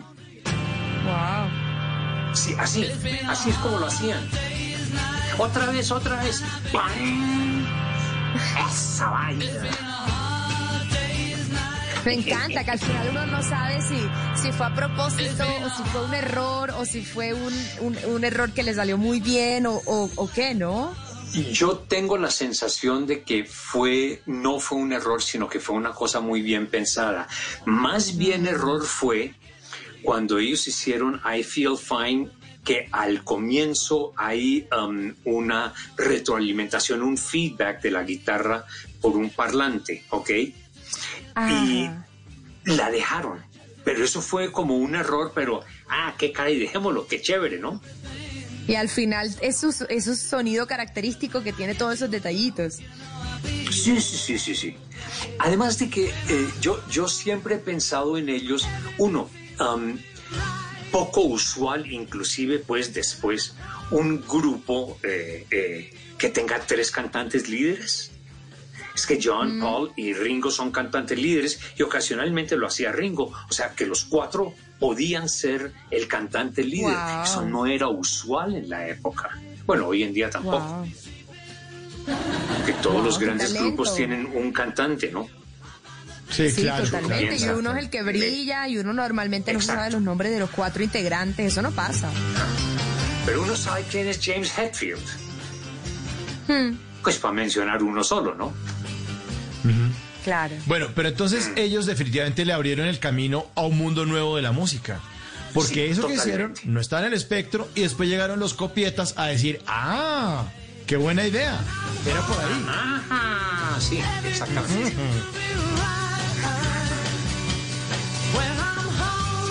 ¿Quiénes trataron de ser Beatles y no lo lograron? Uy, um, la lista es prácticamente eterna. Eh, ellos um, moldearon, o sea, dieron como, como la pauta para que aparecieran una cantidad de cuartetos, quintetos, inclusive en algunos casos eh, grupos ingleses, grupos americanos, grupos de todo el mundo. En Colombia había grupos que tocaban música de Beatles, ¿no? Estaban los speakers, Wow. estaban los flippers, estaban los yetis, ¿no? Ah, los había en México, los había en Argentina, los había en Estados Unidos, en Canadá, en Inglaterra, en Alemania, en Japón, en Sudáfrica, en todas partes eh, aparecieron los um, grupos que inicialmente eran eh, copiadores del sonido Beatle, pero que muchos después desarrollaron su propio sonido y se fueron por otros lados musicalmente, ¿no? Sí, inicialmente se inspiraron y encontraron lo suyo y ya encontraron su propio sonido. Pero ahora Sí, que usted sí. habla de, de diferentes países del mundo, Manolo, hablemos del el tema de la man- masificación eh, de, la, de la juventud, de las drogas, del pop y de esa libertad, porque, porque eh, fue en esa época justo cuando empezaron a, pro- a- a- a fabricarse productos en masa y las empresas empezaron a crecer, ¿no? Y la época de los artefactos y los electrodomésticos y en las casas ya empezaba a haber lavadora y empezaba a haber carro y un- eh, una explosión, una explosión de productos. Sí, pero mira, mira que eso, Mauricio, realmente viene desde mediados de los años 50, en, que el mundo estaba comercialmente mm, diseñado para los adultos, ¿ok? Pero aquí estaban haciendo una generación de baby boomers, los que habían nacido en los años 40 y que para mediados finales de los años 50 tenían 16, 18 años de edad y era una gran cantidad de jóvenes. Y la gran industria se dio cuenta que ahí hay un mercado potencial y es cuando empiezan a desarrollar productos para los adolescentes, ¿no? Entonces vienen las fuentes de soda, en donde era como el sitio de reunión de los pelados, en contraste, por ejemplo, con las peluquerías, que era el sitio de encuentro de los señores en los años 40, ¿no? Entonces, y empiezan a diseñar ropa hecho para la juventud, ¿no? Ya no era la ropa de los viejos, de los adultos que tenían que usar los jóvenes, no, tenían su propia línea, línea de, de- de ropa y hay una cantidad de cosas de esas y por supuesto viene la gran bonanza económica, entonces en, en cada gringo tenía una casa, por lo menos un carro estacionado en el, en el, en el garaje, ¿no? Y tenían televisor, radio y todos los electrodomésticos. Claro, claro, claro, qué locura. Y en estos momentos precisamente de todos estos, de la época de los baby boomers, esta población juvenil fue la que coincidió con este grupo y fueron los que empezaron a sentir como esa libertad a través de este cuarteto, ¿no? Como que sintieron esa, no sé, desfachatez. eh, eh, El símbolo. Era como el símbolo símbolo, exacto, esa naturalidad a través de ellos y por lo que hablábamos que se veían tan relajados, o sea, se podían estar metiendo electrodomésticos, todo el mundo podía estar apurado por llenarse de todas estas cosas, pero ellos cuatro eran como que nunca tuvieron que trabajar, o sea, ellos eran un símbolo de son unas estrellas, punto. Wait, wait, ¿cómo así que nunca trabajaron? Bueno, Perdóname. exacto, en un trabajo Esto- esto-. Ah, bueno, porque esto de ser artista, eso... Sí, sí, sí, en eso sí, María, o sea, Sí, claro, no eran ingenieros ni arquitectos. ni- Exacto. sí, No la oficina, sí. exacto. Eh, es, es otra cosa. Pero, pero es que paralelamente en los años 60, cuando, cuando salieron The Beatles y hubo esta, la gran invasión británica que llamaron en esa época, aparecieron además otros fenómenos, digamos ya culturales, en donde esta generación um, de, la, de, la, de la posguerra empieza a, a cuestionar muchas de las cosas que se daban por sentadas, ¿no? En donde ya no era el tema de eh, sí papá, sí mamá, a lo que dijeran, sino pero ¿por qué papá? ¿O por qué mamá? Entonces empieza a llegar esta como liberación de los jóvenes que conduce finalmente al movimiento hippie, mm, y puede llegar Claro. inclusive al consumo de drogas y, y- y hay, hay como una liberación ah, social, cultural, que, que ah, tiene su banda sonora en la Claro. música de los Beatles y todo lo demás que sonó en esa época. Claro, totalmente. Y empezaron a vender discos por millones. Y como decías tú, el listado ya no solamente en su país, sino al otro lado, en las listas musicales norteamericanas, y, y empezaron a marcar la parada y poco a poco también me imagino que se empezaron a sentir un poco agobiados por tanta fama también los Beatles. Sí, porque es que lo que pasa es que los rodeaba una cuestión que era muy complicada, es que la gente los empezó a ver como dioses. Entonces, inclusive, llegaban, eh, eh, esto, esto parece mentira, pero llegaban eh, personas con, digamos, minusválidos, personas con defectos, convencidos de que si ellos tocaban a un Beatle se iban a sanar. Entonces, No. eso llevó a una situación muy particular, muy curiosa, que cuando um, ellos oían el grupo de, de- de- el grupo de muchachos, eh, el, el grupo de muchachos em, eh, a, a buscarlos, ¿cierto? Los fanáticos que los buscaban, entonces ellos entre sí se decían tullidos, tullidos, y sabía que tenían que huir porque venían la multitud que los venía ¡Qué persiguiendo. locura! ¡Qué Mm. locura lograr eso y sin querer queriendo! Y pues sí, uno lo ve en los videos, uno pone en cualquier plataforma, YouTube, en cualquier eh, reproductor, eh, Beatlemanía o el fenómeno de los virus, y uno ve a la gente corriendo en el aeropuerto hasta la Sí. reja, tirándose, tratando de pasarla, tratando de tocarlos, e incluso me Sí, acordó, si no estoy mal, que como en, en- como en el, no sé, en los 60, 66, hubo revuelo porque John Lennon dijo un comentario que ellos eran más famosos que Jesús, algo así, o sea, ya también sí. ellos eran osados. Sí, pero lo que pasa es que María, eso, eso hay que entenderlo de que ah, ahí sí, eh, y, y no es por tirárselo uno de político, pero es que lo citaron fuera de contexto. Ah, La historia es esta. A comienzos del 66, ellos dieron una entrevista a una periodista amiga, Maureen Greaves, se llama ella, o se llamaba, yo no sé si aún está viva. Y entre las cosas que hablaban, John salió y dijo, mire, eh, en, en el mundo, ¿cierto? Eh, hay un, este es un momento en donde como que la religión ha perdido importancia y, y no faltará quien diga que nosotros somos más famosos que Jesús. Ah, Entonces, ok. lo que ellos es solamente ese pedacito de somos más famosos que Jesús y armó todo Mm. el tierrero que hubo en los Estados Unidos con eso. wow. Dicho, Bueno, no. aquí, aquí también pasa otro fenómeno que eh, también está pasando en este momento, lo siento yo con el tema de- del reggaetón y Spotify y las plataformas. También ese momento, en ese momento, la música de los Beatles revoluciona la radio, los DJs. Los conciertos, o sea, ir a gritar a un concierto, la gente en masa, comprar las boletas, el DJ hablando de la canción, esto es lo nuevo de eh, los Beatles, aquí está este éxito, los top charts, ¿no? Ahora esta canción asciende en la posición número 3 esta semana y todo el mundo muy pendiente también de un medio que lo tocó, lo transformó y lo evolucionó, que fue la radio, a través de la música de los Beatles.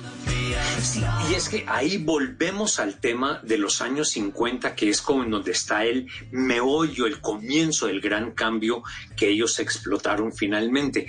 Mira, eh, hacia 1954, um, el gerente de ventas de la NBC Radio salió a decir, la radio está muerta.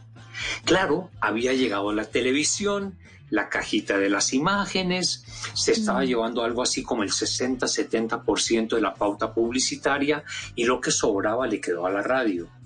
Lo que pasa es que lo que nadie contempló es que con la llegada del rock and roll, la juventud ya eh, se olvidó un poquito de la televisión y se enganchó con la radio, que era su, su medio de comunicación.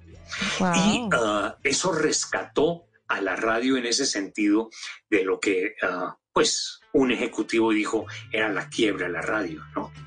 Mm. El rock and roll hizo eso.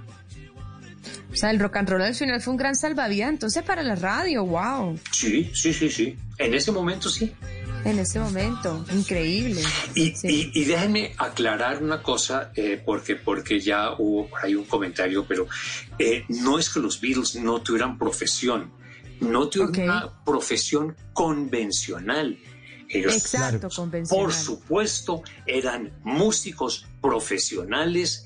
ah, en, la, ma- en, en el caso de ellos, además, empíricos, ellos adquirieron muchos conocimientos musicales después, pero, pero ah, claro que ellos tenían una profesión, profesión músico. Claro, Así totalmente. es, así es. Que requiere de un gran esfuerzo y, y- y le tiene que uno dar demasiadas horas a, a una batería, a una guitarra para lograr estos sonidos que estamos escuchando esta noche en Bla Bla Blue.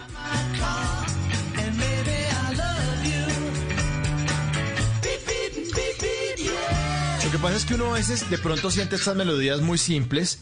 eh, Y a mí me pasa oyendo, Manolo también, me pasa con los Beatles y oyendo a Charlie García me pasa que yo digo, qué canciones tan simples. Venga y se, venga, venga y se sienta y las hace.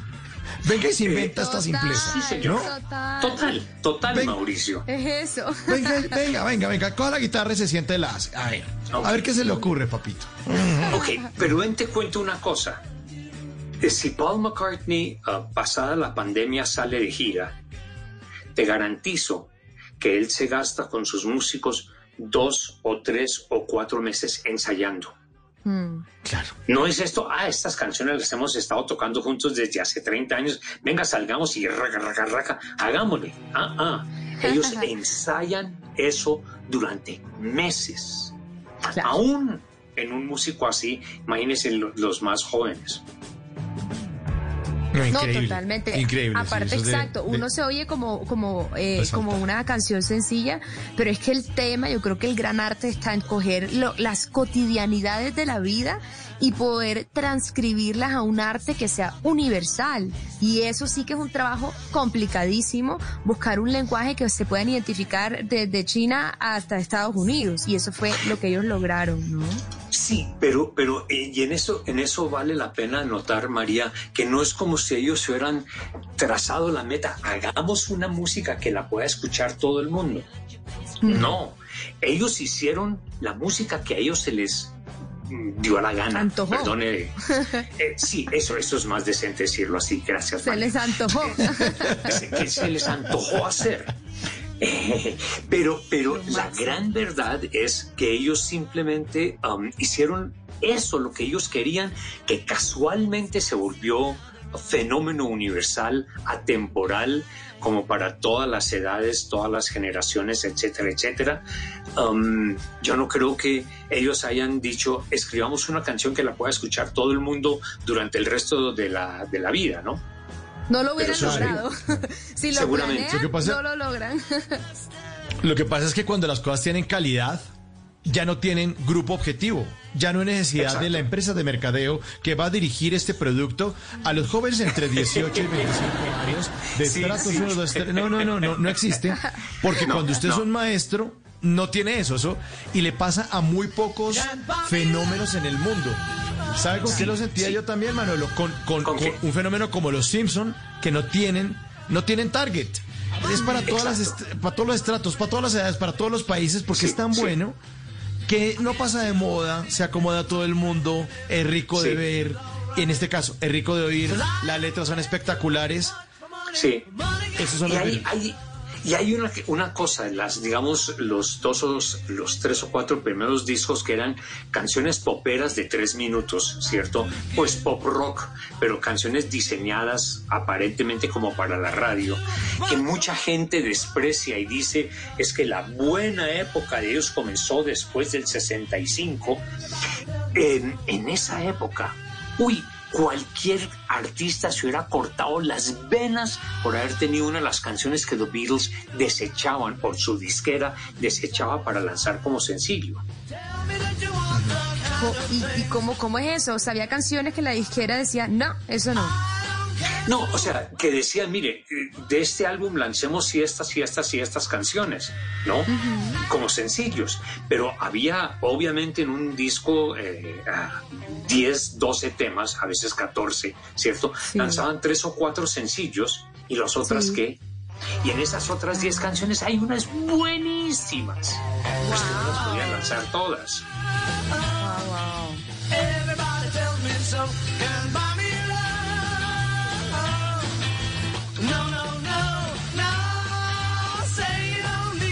la noche, 42 minutos. Esta noche, en estos jueves de TVT, jueves para recordar, estamos recordando a una banda que, que no, no ha pasado de moda. No ha pasado de moda, siguen vigentes. Y con este músico, con, con esta música y con estas notas, Se imagina uno también una moda, un corte de pelo, gafas de aros redondos como las de John Lennon, el pantalón un poco tacampana, ya la ropa con Tac- colores, Sí, los sí, hombres sí. con pelo largo, ¿no? Exacto. O sea, cual hombre pandémico, ¿no?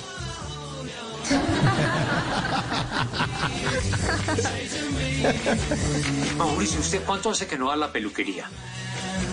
Eh, desde diciembre. Fui, fui en diciembre. En serio. Ahí está. En serio. Ajá. En serio. En serio. Fui pandémico. Yo, Ya entendimos ¿sabe cuándo lo fue del la hombre última vez que pandémico. estuve en la... Sa- ¿Sabes cuándo me peluqué por última vez? El 17 de noviembre. Uy, no, me ganó, Manolo. Me ganó. ¿Cómo estará? Me ganó. Todo un Beatle. Sí, ya estamos Ligeramente mechudo. ligeramente mechudos. Sí, sí. Bueno, y estos mechudos, estos mechudos y esta gente con estas pintas y esas gafas redondas y tanto Woodstock y tanta droga y tanta rumba, tanto alcohol, terminaron influyendo también en la política. Porque eso es otro ángulo de esta banda, Manuel. Sí, sí. A ver, partamos de que la venta de los discos de ellos al principio le generó ah, tantos, am, tanto dinero en impuestos al gobierno de Inglaterra, ¿cierto? Que ayudó a solventar un poquito la difícil situación económica de finales de los años 50 y los primeros dos años de los años 60. Pero claro, um, a veces las cosas que ellos decían ah, generaban mucha polémica, como cuando, y eso fue justamente ahora hace ah, 55 años, um, ellos sacaron un comunicado en, en la prensa de Inglaterra abogando por la legalización de la marihuana, que fue en su momento escandalosísimo. Claro, pues si ahora es escandalosa. Sí, ahora es escandalosa. Avanzados. Increíble, increíble. Sí, sí. Esta música también, Manolo, se identificaba un poco con el el asunto este de ir un poco en contra de la guerra, ¿no? No más guerra. Estaba Vietnam, además. Estaba Estados Unidos Claro. invadiendo y estaba esto bala y ellos decían, párenla, no más, no más guerra. Pero, pero no solamente fueron los Beatles, eso fue como todo un movimiento juvenil que cuestionaba la presencia de los Estados Unidos en Vietnam, como diciendo, o sea, nosotros ir a pelear una guerra al Asia, ¿por qué? O sea, ¿por ¿dónde está la amenaza? Claro, está el tema de que Vietnam del Sur era un país democrático, Vietnam del Norte era un país eh, comunista, entonces eh, totalitario, que no es vainas, entonces hay que defender la democracia, todo, todo ese rollo, todo ese discurso que bien conocemos. Pero, pero finalmente los jóvenes decían, ¿cómo así? Y, y más cuando empiezan a salir estadísticas de que la edad promedio del soldado que llegaba a Vietnam era de 19 años. Ya no era 25 o 26 como en esa Qué época, locura. como en otras épocas. Entonces, los muertos eran muchachos de 19 y 20 años. Y eso le decían, hola, ¿cómo es esto? ¿Qué es lo que está pasando? ¿no? Fue cuando nacieron todos esos grandes movimientos pacifistas antiguerra. Y entonces, claro, viene John y hace Give Peace a Chance, ¿no? Y, y, y todas las otras canciones, pues, con, con, con temas eh, antiguerra pacifistas, ¿no? Y no solamente de ellos, de los, de los eh, eh, Beach Boys, de Crosby, Stills, Nash Young, o sea, de todos. Wow. Wow. Y todo ahí tipo está, de ahí está. Chance. Claro.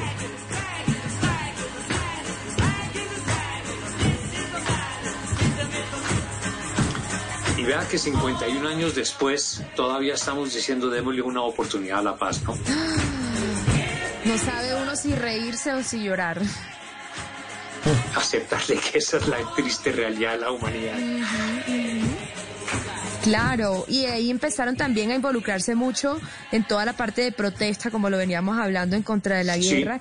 Y apareció en este momento también un personaje que igual de famoso y pasó hasta los días de hoy, es nuestra queridísima Yoko Ono. Sí, sí. Eh, claro, Yoko Ono llega a la vida de, de John. um, a él le dijeron en algún momento, le dijeron, mire, eh, usted que es eh, parte de las artes y tal, es como avant-garde, debe acostumbrarse a ir a exposiciones. Y tanto él como Paul McCartney frecuentaban las galerías de arte porque eso era, mm, eso era bien visto. ¿ok? Entonces, en algún momento a él dijeron, mire, hay una japonesa ahí que está exponiendo unos cuadros, un, un arte, pues es totalmente de avanzada, pero es conveniente que usted vaya y que lo vean ahí como artista de avanzada. Wow, Entonces él fue vida. a ver, eh, eh, ella tenía cosas como una caja de fósforos, ¿no? Eh, puesto en una, en una tril. Entonces, ¿y esa vaina qué es? Entonces, eso tenía una explicación de que eso, y eso teóricamente era arte. Y una vez que ellos se conocieron, se pusieron a charlar y se hicieron como amigos. Y esa amistad entonces creció y se convirtió en algo más. Lo llevaron a otros niveles que se dice, ¿no? Exacto. O sea que se conocieron en una galería, en una exposición de Yoko Ono. Yo Sí, no sí, sabía. sí. Se convirtieron duraron- en una de las parejas más legendarias y emblemáticas. Además, además, y además un- una relación ah, no muy fácil, ¿no? Porque John no es un tipo, nunca fue un tipo muy fácil, ¿no? Um, pero además Yoko es una mujer bastante controladora, ¿no? Eh, eh, ella fue la que empezó a decirle a John, mire, usted es mucho más grande que The Beatles, ¿no? Y ella Claro. fue la que ayudó a crear el, el John Lennon solista y lo logró desarrollar, ¿no? Y hoy en día, pues obviamente, ah, a pesar de sus añitos, ah, sigue administrando la, la, la fortuna de Lennon, ¿no? ¡Wow! Increíble. tiene platica. Sí, ahí hay uno que otro pesito. Eso, eso va para los transmilenios, eso va para los transmilenios. Así poquito. Para la tarjeta Transmilenio. Sí, sí, sí. Hay, hay un dato que encontré, Manuel, es que los Beatles influyeron además para que el idioma inglés se aprendiera en los países no anglosajones. y yo sí me acuerdo de la profesora mía del colegio llegando con una grabadora y sacando un cassette, porque a mí se me tocó el cassette antes del CD, y con el cassette dándole play a Yesterday. Y uno Sí. tratando de aprender inglés a punta, de los Beatles. Y esa, esa- canción esa- se me metió. ¿Ah? No, no, iba a decir que esa devolvida de la cinta, esa devuelta de la Sí. cinta, ah, Sí. esa rebobinada sonó de divino, qué buenas épocas.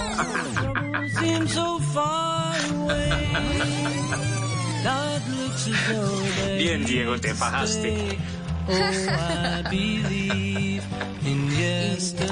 Pero, pero sí. Todo el curso es cantando esto. Manolo, el curso entero, uno con, con la letra de la canción y todos cantando la canción. Y la profesora haciéndole cantar a uno esta canción. Sí, y no solamente esta, había, había varias canciones de The Beatles que, que la gente, el Yellow Submarine, no, Mm. el All Together Now, que son canciones que son como rela- Eso. Y, y- y ya que estás en esas, Diego, pon All Together Now. ¿Ok?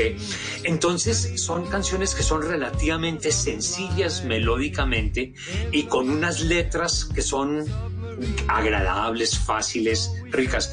Te corché, Diego, qué bueno. Entonces, entonces, Al productor lo tienen ahí corriendo. Entonces, mm, son canciones que sí sirvieron en muchos colegios en las clases de inglés para enseñarle a la gente el idioma. Yellow Submarine. Claro. Entonces uno, uno sabía que Yellow era amarillo. Ah, sí, claro. Entonces uno va traduciendo y aprendiendo palabritas con, Mm. con los Beatles. No, es que es, la influencia es, es, es una cosa increíble. Y además, eh, ellos siguen vigentes, a pesar de que ya, ya pues no, no, no existen, porque en ese momento se renovaban. Cambiaron en todo, ¿no? En la música, la apariencia, las ideas, las letras, todo. O sea, todo el tiempo Exacto. está renovando. Y, y ellos tuvieron la facilidad eh, en el 65-66, cuando acompañados por supuesto de George eh, Martin, ellos se metieron un poquito en todo el tema de explorar el estudio de grabación y cómo se hacía las grabaciones. Y fue cuando ellos empezaron a experimentar con cosas, como hacer que la cinta ande bien. La encontraste, Diego, bien. La encontraron, Eh, hacer bien, que la, que la cinta ande más despacio o que la cinta se reproduzca más ¿Cómo es? ¿Cómo rápido. ¿no? Wow. Entonces, cuando ellos se, se meten a explorar el tema del, del, del estudio, es cuando llega la gran etapa creativa de ellos, ¿no? Me encanta.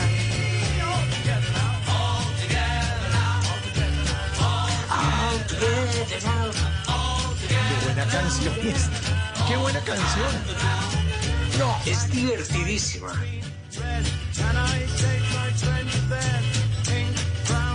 Y además simple, vuelvo insisto, vuelvo a insistir en la simpleza. Vuelvo a insistir en la simpleza. Eh, O sea, yo uno siente yo la armónica, estoy de acuerdo hasta ciertos ¿Ah? puntos. Es una, es una, es una sencillez um, no real. Las canciones son complejas y son de una riqueza melódica, que es una cuestión que con frecuencia uno no, no, no eh, aprecia en todo su valor. Uh, Paul McCartney para mí no hay otro músico del siglo XX que tenga el sentido de melodía que tiene Paul McCartney. Total. Es así de simple. María, tú, tú que eres Sí. música y tal. A ver. Sí, total. Y eso que decías ahorita, que duraban horas dentro del estudio experimentando con la cinta, a ver cómo rodaba, es que esa Sí. es la gran diferencia del músico que es artesano y del músico que cree que la canción pues rápido se hace, que suene potente el, bajo y para afuera. Exacto. Sí. El hecho de Exacto. dedicar tiempo como cual científico en su laboratorio es porque eran genuinamente como niños explorando con una sed que no se Sí. acababa, una creatividad y al final era para ellos porque lo disfrutaban, porque querían introducirse en ese mundo y eso hace que resaltara o sea, eh, cuando salían con esas experimentaciones un poco ya más Exacto. psicodélicas y todo, se notaba eso, que era como wow, Sí. esto es una Ahora- visión de la vida refrescante. Y hay que agregarle a eso un temita. Eran perfeccionistas. Hay, seguro. hay una historia Seguro. que creo que fue en, en uh, Here Comes the Sun. George Harrison hizo el punteado y lo escuchaba y decía, no me gustó, la voy a volver a hacer, ¿no? Y después de que lo había hecho 30 veces, John le dijo, hermano, mire, cualquiera de esas tomas está perfecta, ya no más. No, no, no, espérese, la voy a hacer una vez más, que es que, es que no me suena bien, ¿no? Entonces ellos hacían esa clase de cosas y se gastaban Increíble. horas y horas y horas para lograr eso. Bien, te fajaste. Diego. Para que, para que, um, para que diera exactamente lo que ellos querían que sonara.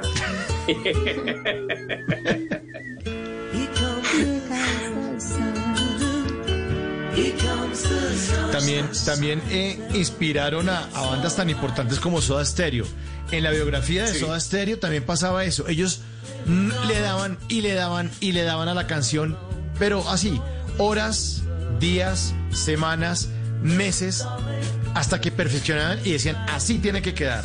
Y lo mismo, hagámoslo otra vez. No, hagámosle esta variación porque... ¡Qué trabajo! No, lo que yo, a lo que me refiero, eh, Manolo y oyentes, es que eh, una vez alguien me dijo que eh, alguien era maestro o que una persona se convertía en maestro cuando hacía ver fácil lo que hace. Es decir, maestro Messi cuando uno ve claro. los goles que hace. Entonces uno lo ve suavecito, sencillito, tocadito al ángulo, ¡pum! Gol de Messi, ¿no? Total. Cuando uno oye estas canciones, uno siente esa sencillez, pero como yo no soy músico, las siento simples. María, eh, que, que sí le toca piano y canta, ella dice, no, no, no, eh, venga, trate, trate de sacar esta nota Es que o de componer que- algo. Sí. Claro, o es que o un verso, pues. final Escríbame algo, escríbame algo. Exacto, Ajá. sí. Eh, yo creo que yo Es- entiendo es- lo que, obvio, lo que quieres decir porque se siente, se siente es delicioso, se siente rico, se siente sin esfuerzo, más no simple, pero en- entendemos, no es una canción que aturde ni nada y eso solo da una maestría de una perfecta elección de sonidos, de esto sí, esto sobra, esto hay Sí. que volverlo a grabar y, y así se construye, pero claro, sí da esa sensación de alivio como que rico, vol- volvámosla a poner. Sí, sí. Era cero energía, no cero grupo. Ah, entró este gañana ahí. Los Beatles eh, son para todos, son para todos, son para todos. Es algo que, Sí, sí. que le suena muy bien a todo el mundo, Manuel. Sí, Y, no, y mira, yo antes, eh, sí. sí, dale, María. No, que no quiero, no quiero que se acabe esta charla sin, sin preguntar a ti que sabes tanto del tema, cómo fue en esa época eh, la noticia de que después de, de todo esto que hemos hablado que se separan. ¿Por qué? ¿Cómo? ¿Cómo alguien lo digiere? ¿Cómo alguien lo permite? Eh, eh, Sabes que, que fue una, una cosa que golpeaba durísimo. ¿no? Claro. Eh, uy, y uno decía, uy, no puede ser. O sea, ¿qué vamos a hacer sin The Beatles? ¿no? Era un poquito esa sensación, era como una sensación de vacío, pero, pero déjame, déjame alargarme un poquito sobre esto. Y es que mm, hay que entender, yo siempre lo digo, eh, Paul McCartney es íntimo amigo mío. Lo único es que él no lo sabe, pero es que él, él ha acompañado toda mi vida, máximo.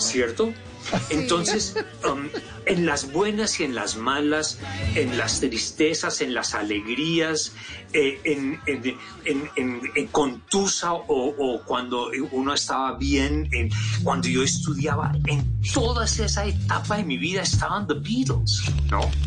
No, claro. Eran amigos míos o eran amigos de todos nosotros. Pero sin duda, uno pone la canción y es como así. Sí, pero eso no era para risa, soy yo, Diego. Sí. Sí, no le meta, no le meta risa, Diego. Eh, gracias. No, en serio, eso es serio. Sí. eh, sí, y entonces es- se separaron sin nunca imaginarse que hasta el día de hoy, 2020, y por muchos años Sí. más, seguiríamos hablando de ellos, seguiríamos disfrutando Cierto. de sus canciones. Y tu teoría, Cierto. Manolo, y ya como para cerrar, es que las nuevas generaciones seguirán con ellos en sus vidas. Sí, sí, yo, yo, eh, o sea, la evidencia es clara, es que uno lo ve claramente ahí. Pero fíjate la inteligencia, la brillantez de ellos, ah, porque ellos todos son eh, de una inteligencia excepcional. Ellos después de que se separaron, varias veces les hicieron ofertas gigantescas de millones de dólares cuando, cuando no pagaban esa clase de dinero por un concierto, Claro. ¿cierto? Um, Les ofrecían millones para que hicieran una presentación, ¿no? Y siempre dijeron no. Y la idea detrás de eso es un poquito donde ellos hagan una presentación después de, las, de separados, se tira el mito. Claro. Es como la Claro. percepción que siempre queda ahí. La ¿no? tuvieron claro, Claro, el amor total. imposible, Sí, mejor sí, dejarlo sí. en imposible. Total. Claro. Total, de acuerdo. Sí. Lo mismo que pasó con Michael Jackson. Murió y quedó, pum, se cortó. Con Elvis le pasó exactamente lo mismo.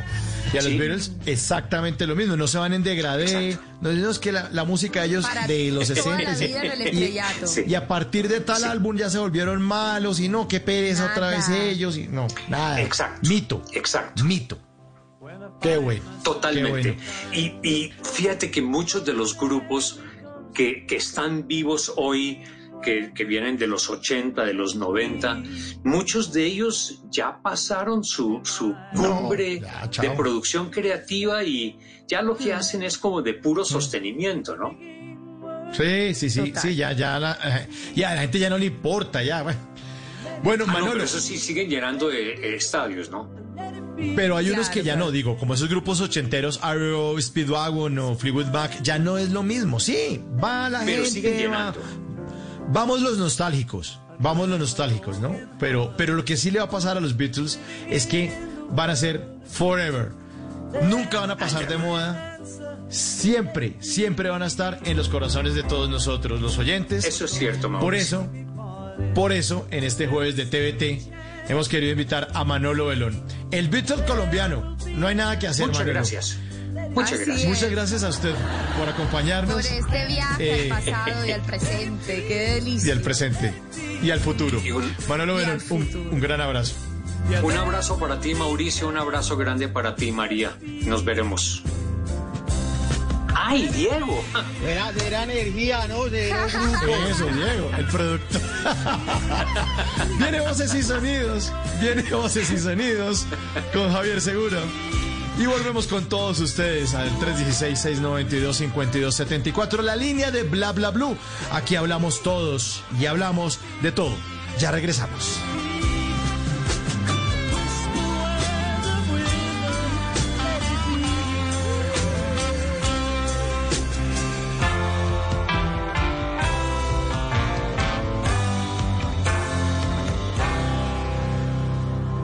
Las noches la única que no se cansa es la lengua.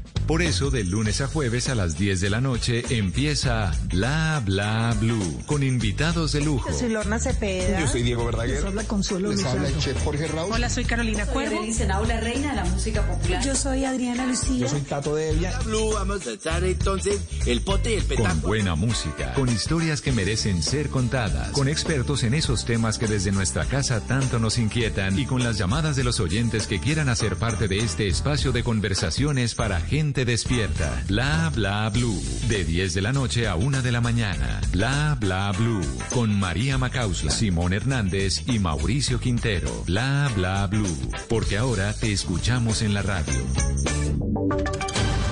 Voces y sonidos de Colombia y el mundo en Blue Radio y bluradio.com, porque la verdad es de todos. Ya son las 12 de la noche y 3 minutos de este viernes 21 de agosto del 2020. Soy Javier Segura y esta es una actualización de las noticias más importantes de Colombia y el mundo en Blue Radio. Ante los últimos hechos de accidentes en minas en el departamento de Boyacá, se desarrolló una reunión donde estuvieron presentes el presidente de la Agencia Nacional Minera, la viceministra de Minas y el gobernador del departamento. Lo que se busca es tener mayor control sobre este sector económico. Informa Jairo Niño.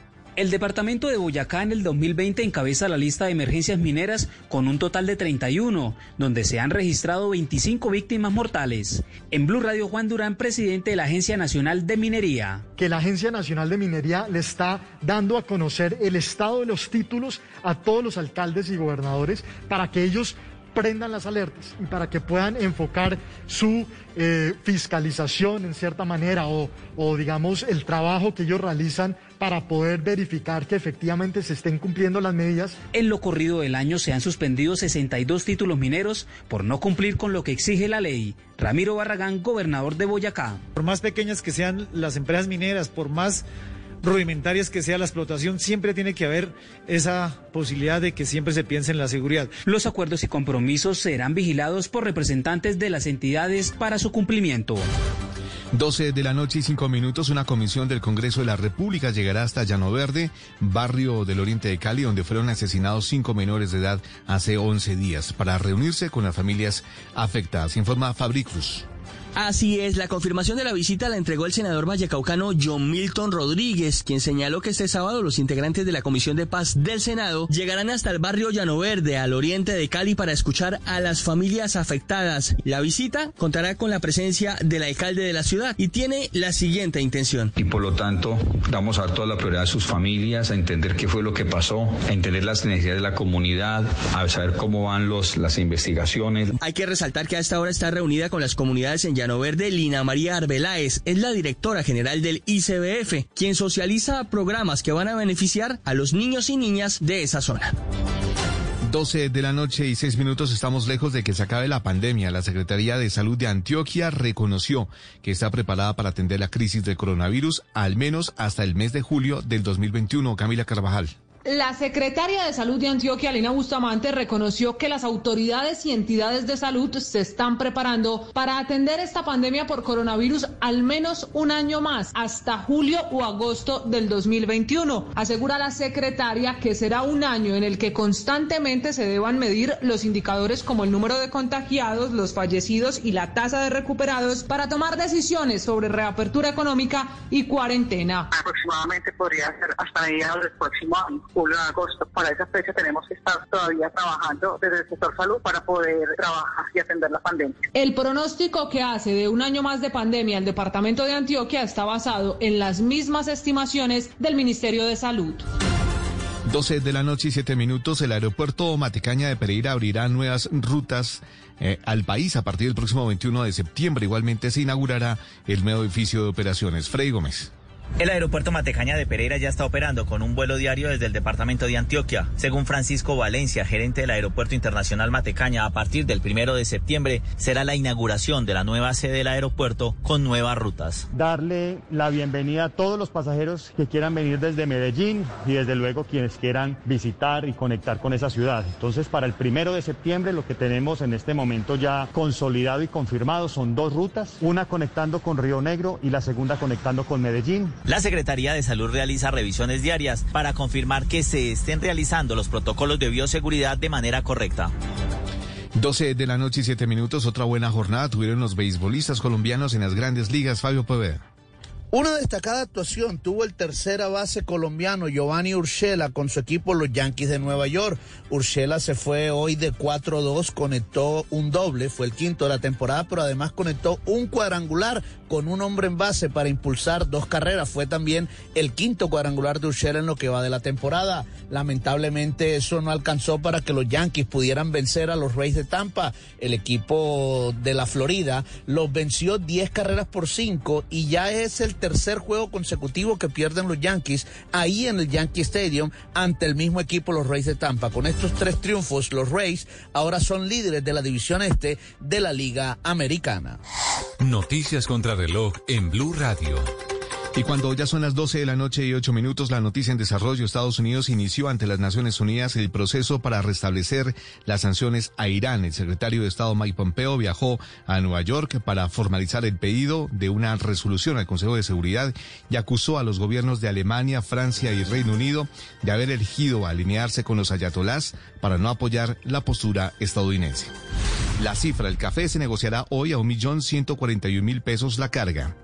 Y seguimos atentos porque la ministra de Salud de Perú, Pilar Macetti, aseguró que en los próximos días su país contará con más de un millón y medio de pruebas moleculares para la detención de la COVID-19, lo que permitirá variar la modalidad de reporte de contagios. La ampliación de estas y otras noticias encuéntralas en blurradio.com. Los invitamos a que sigan disfrutando de Bla Bla Blue, conversaciones para gente despierta. El mundo nos está dando una oportunidad para transformarnos, evolucionar la forma de trabajar, de compartir y hasta de celebrar. Con valentía enfrentaremos la realidad de una forma diferente, porque transformarse es la nueva alternativa. Blue Radio. Estás escuchando Blue Radio. Prepárate para ver la película, serie o novela que reúne a toda la familia. Es tiempo de cuidarnos y querernos. Banco Popular. Siempre se puede. Para ti, que has dedicado tu vida a enseñarnos y a brindarnos tu conocimiento, hoy te decimos gracias, profe. Con nuestra nueva oferta Zafiro del Banco Popular, llena de beneficios en nuestros productos Cuenta para ahorrar, CDT, Casa Ya y muchos más. Gracias, porque cada día nos enseñas que hoy se puede, siempre se puede. Banco Popular, somos Grupo Aval. Vigilado Superintendencia Financiera de Colombia. A continuación, una historia de amor. Qué hermosura, mi amor, con esas curvas y yo sin frenos, Ave María. Je suis difficile, je suis curious, je ne suis pas pour tout le monde. Traducción. Yo soy difícil, dura, no para cualquiera. No se preocupe, mi amor, me salió bravita, hágale que así es que me gusta más mi vida. Mais celui qui m'aime me fait tomber amoureux. Traducción. Pero quien me quiere me enamora. Hágale pues, mi amor, que mi nombre es Lucho. Yo la lucho, la guapeo, la peleo y después la conquisto, mi amor. Ne pense que quiconque es seguro. Traducción. No crean que cualquiera tiene ese gusto. En la cuesta o en el llano, solo los colombianos, que son los más berracos. El amor entre la carrera más importante del mundo y los colombianos cada día crece más. No te pierdas esta historia en Blue Radio con un gran narrador, Rubén Darío Arcila. En una tierra capaz de parir fenómenos. Y el mejor equipo que no pedalea en Blue Radio. Écoutez le Tour de France sur Blue Radio. Nous sommes amoureux du sport. El Tour de Francia en Blue Radio. Enamorados del deporte. Blue Radio, la nueva alternativa. Si es humor, humor. Y cuando come cono, en vez de llevar el cono a la boca, lleva la boca al cono. No aplica para otras cosas. Si es opinión, ¿Quién va a frenar a pues, Maduro que está comprando esas cuotas en Rusia? ¿Me van a atacar o qué, don Alvarito? Pues ignorita, hay dos maneras de verlo. Uno, que Venezuela no tiene ni para la gasolina, menos va a tener para misiles. Acaba de pasar por Bogotá el consejero de Seguridad Nacional y a los dos días el presidente Duque anuncia esto. Obviamente hay coincidencia ahí. Eh, Este ruido eh, puede tener algo que ver con la campaña electoral estadounidense. Voz Populi. Ministra, buenas tardes. ¿Cómo le va, ministra Alicia? Álvaro, te esperamos en ropa interior sin misterio. No, no, no. Discúlpeme, discúlpeme que está mal este comunicado. Te esperamos. El Ministerio del Interior te arropa. Saludos, Álvaro. De lunes a viernes desde las 4 de la tarde. Si es opinión y humor, está en Blue Radio, la nueva alternativa. Háblenos de usted. Llámenos al 316-692-5274 y cuéntenos su historia.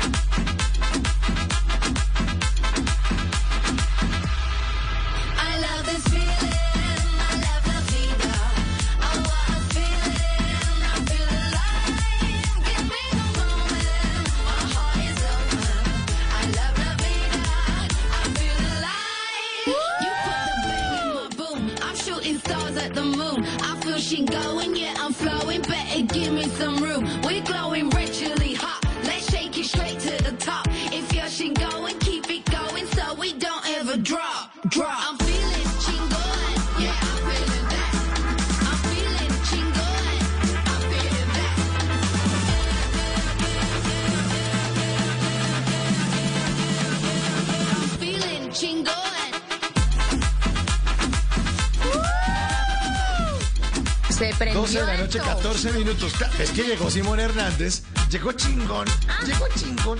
Llegó Ah, chingón, con llegó chingón. Está bueno, está bueno esto, ¿no? Eh, a ver, viernes. eso Sí, o sea, es viernes que tiene la y tu guaracha cuerpo que lo hace que sabe. uno como que se enrumbe, ¿no? Como que... como que se enguariche.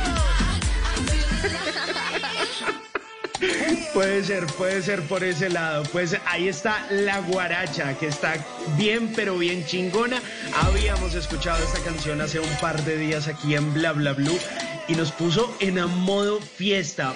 Piensan, piensan reabrir los bares, dicen que los protocolos están listos, pero ¿dónde está el trago? ¿Dónde está el trago? O sea, yo, yo no funciono, yo no funciono sin al menos una cerveza en la mano. Eso, eso sin cerveza es muy Vamos al bar, Eso pero muy sin berraco. trago. Toca Sí, ir al bar, pero eso toca no- ir al bar, pero sin trago. Pero, Pero, es pero- que pero esa medida no me parece. O sea, uno va a un bar a tomar trago, ¿no? Está Si no, extraño. es que- Sí, sí. si no se va a una heladería y come un helado de ron con pasas. Exacto. ¿Cómo? El ¿Cómo? colmo. ¿Cuál es el colmo de un bar que no venda trago? Que no vendan trago, sí. ¿Para qué voy a un bar sin trago? Sí, ah, bueno, abren los cines sin comida, pero bueno, proyectan películas. ¿Qué falta? Sí, está ¿Que bien, abren los afuera, moteles y no afuera. se puede hacer nada o qué? Sí, exacto. Abren los moteles, pero todas las manitos quietas. Ah, ah, ah. Se sientan a ver televisión. Aplaudiendo No. y silbando. Sí. Y vamos a entrar cada 10 minutos y al que esté sin ropa le sacamos el comparendo. No, pues no abran los moteles. No abran los moteles. Sí, bueno.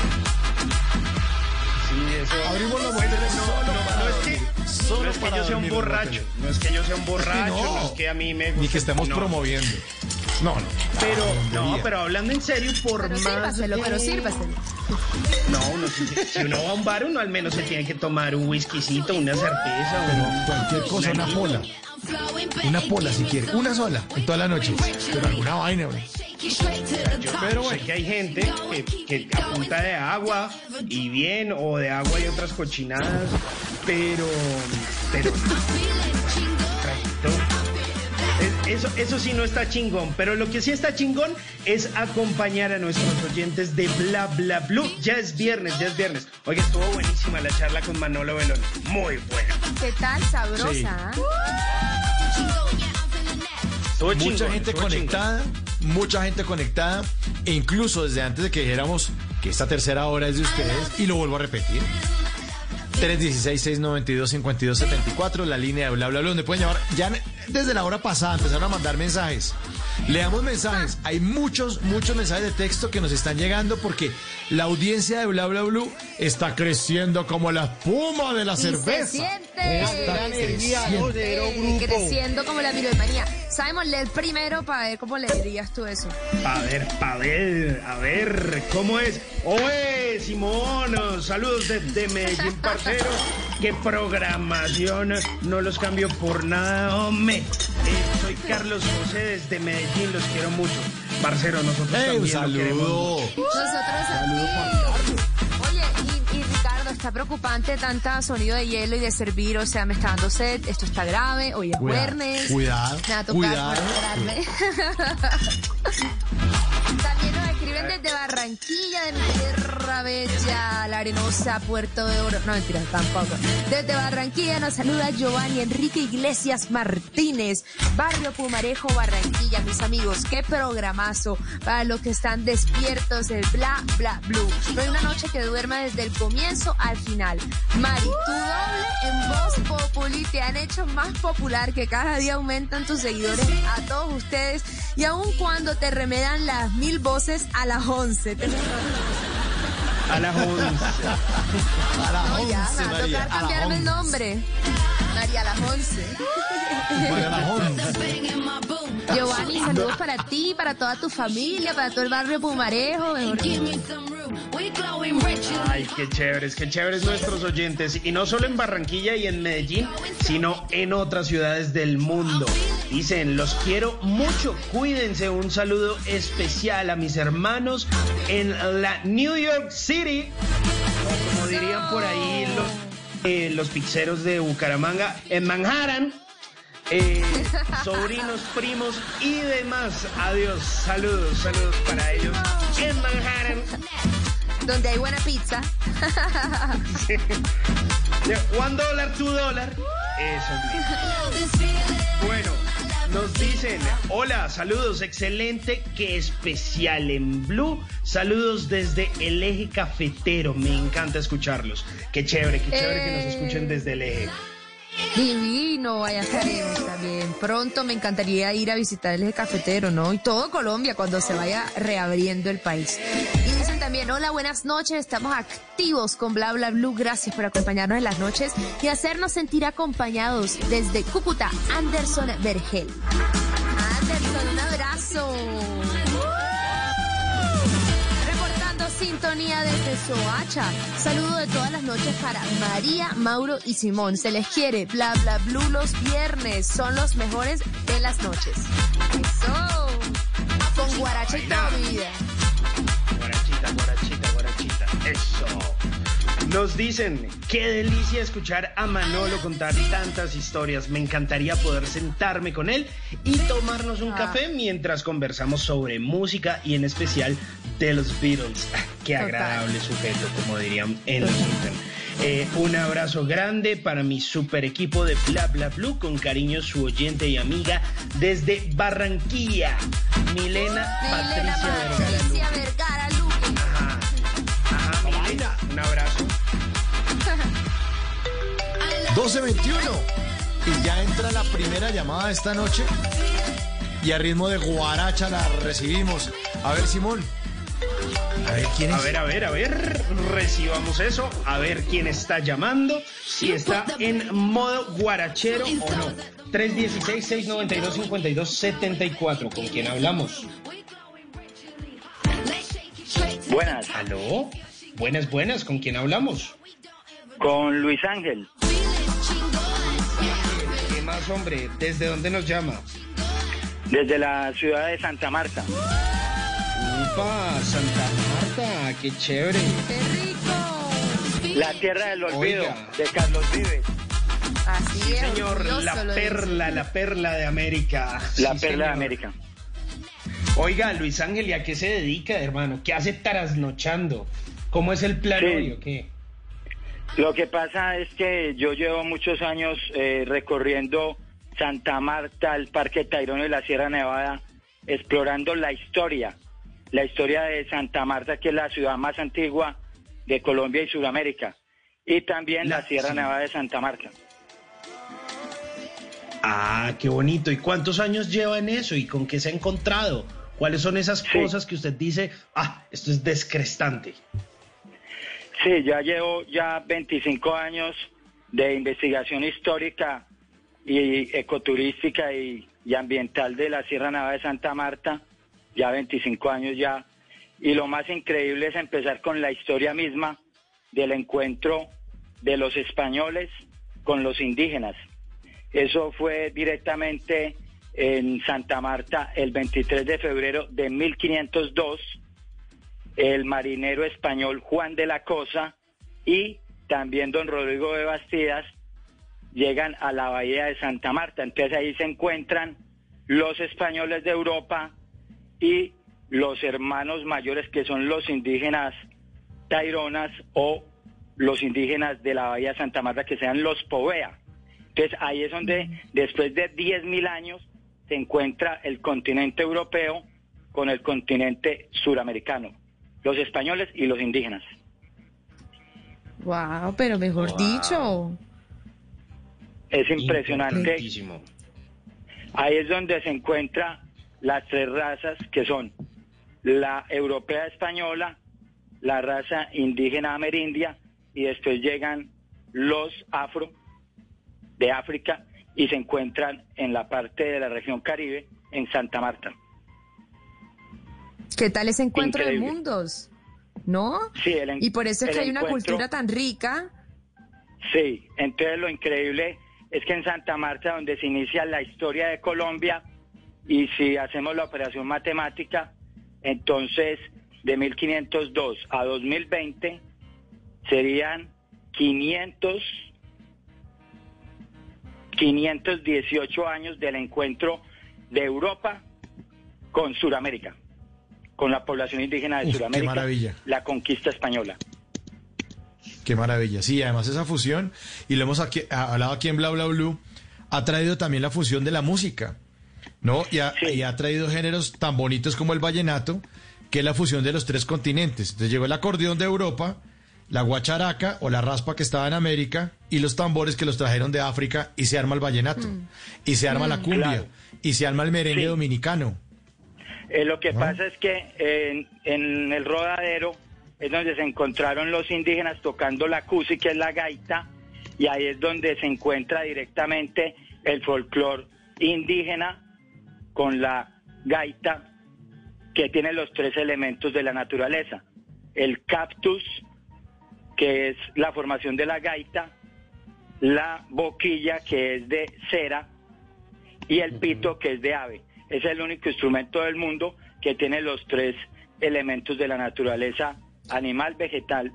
Y eso fue en 1504 en el rodadero los indígenas con Fray Tomás Ortiz. maravilla Eso es de en historia. El rodadero Gaira. Impresionante. bueno, sí, esa historia, no- esa historia nos la contó, ¿sabe quién? Maite Montero, estuvo acá.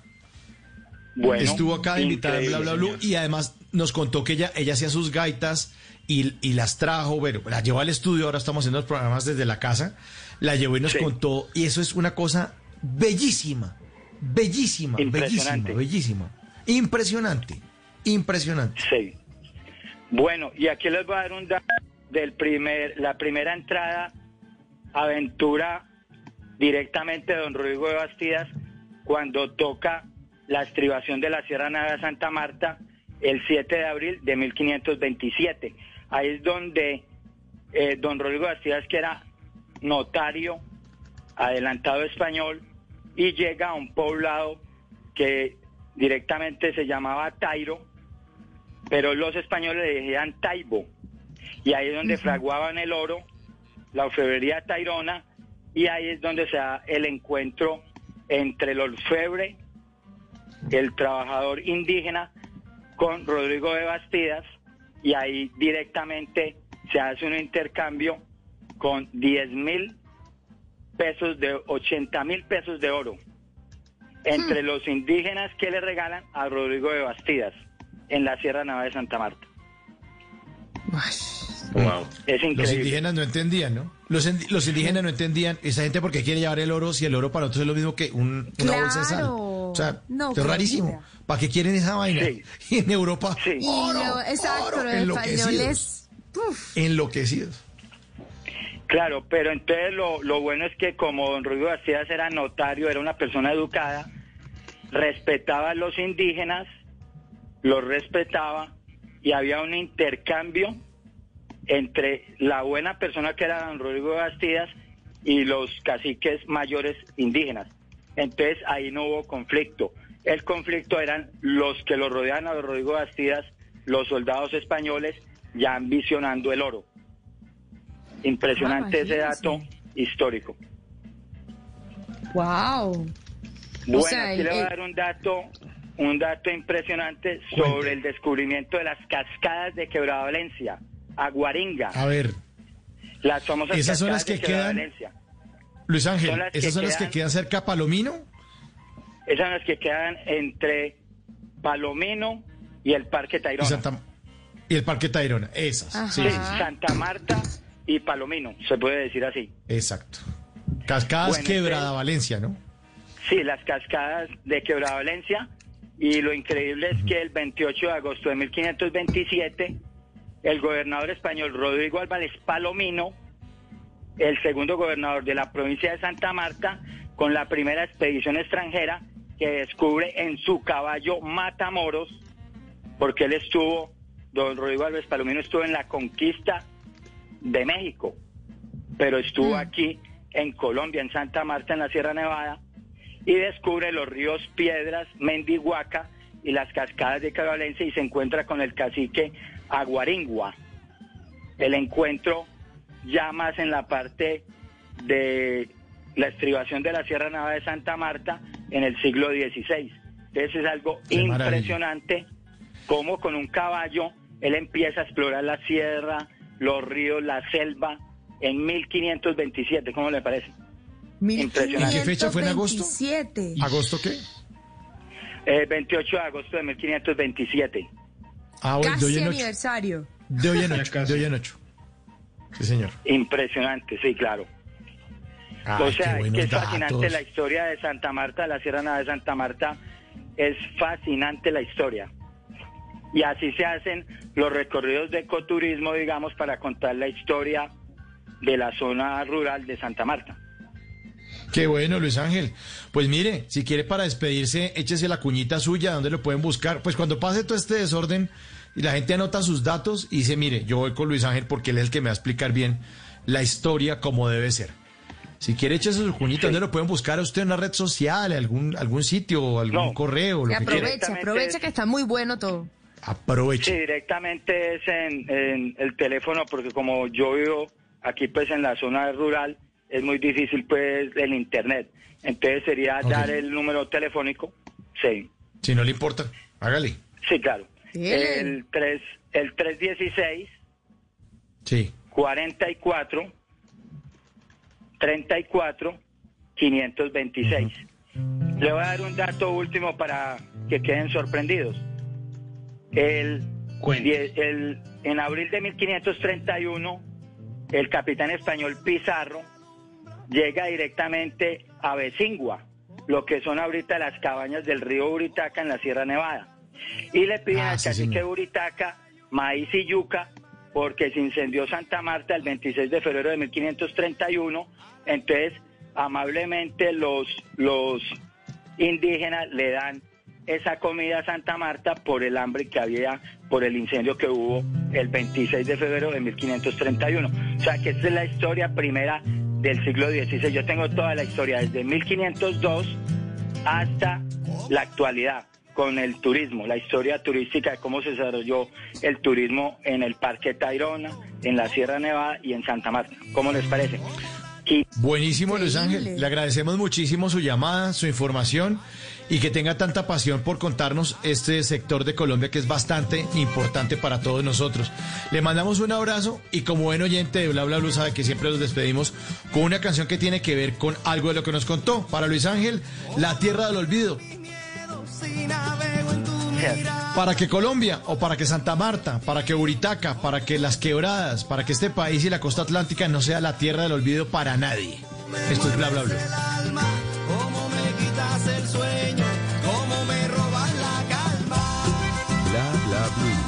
Conversaciones para gente despierta.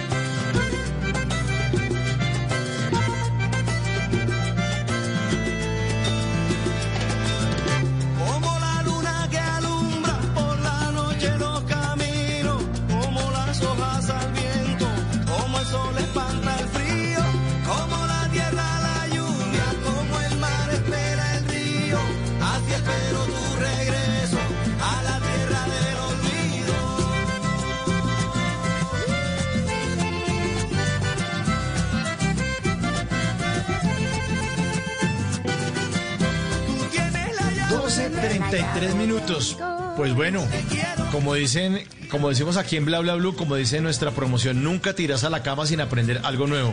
Yo que estuve Pero una total. semana paseando en Palomino, no tenía ni idea, y gracias de verdad Luis Ángel por contarnos, que eh, se trataba de que Rodrigo Álvarez Palomino fue el que descubrió este sector tan hermoso de Colombia y quien hace parte de la historia también de, de- de- de la historia de la historia nuestra caballero como dice el Joe y Simón Hernández hace historia con la información que les trae a todos ustedes también no van a creer pues que es que aquí tampoco ¿ah?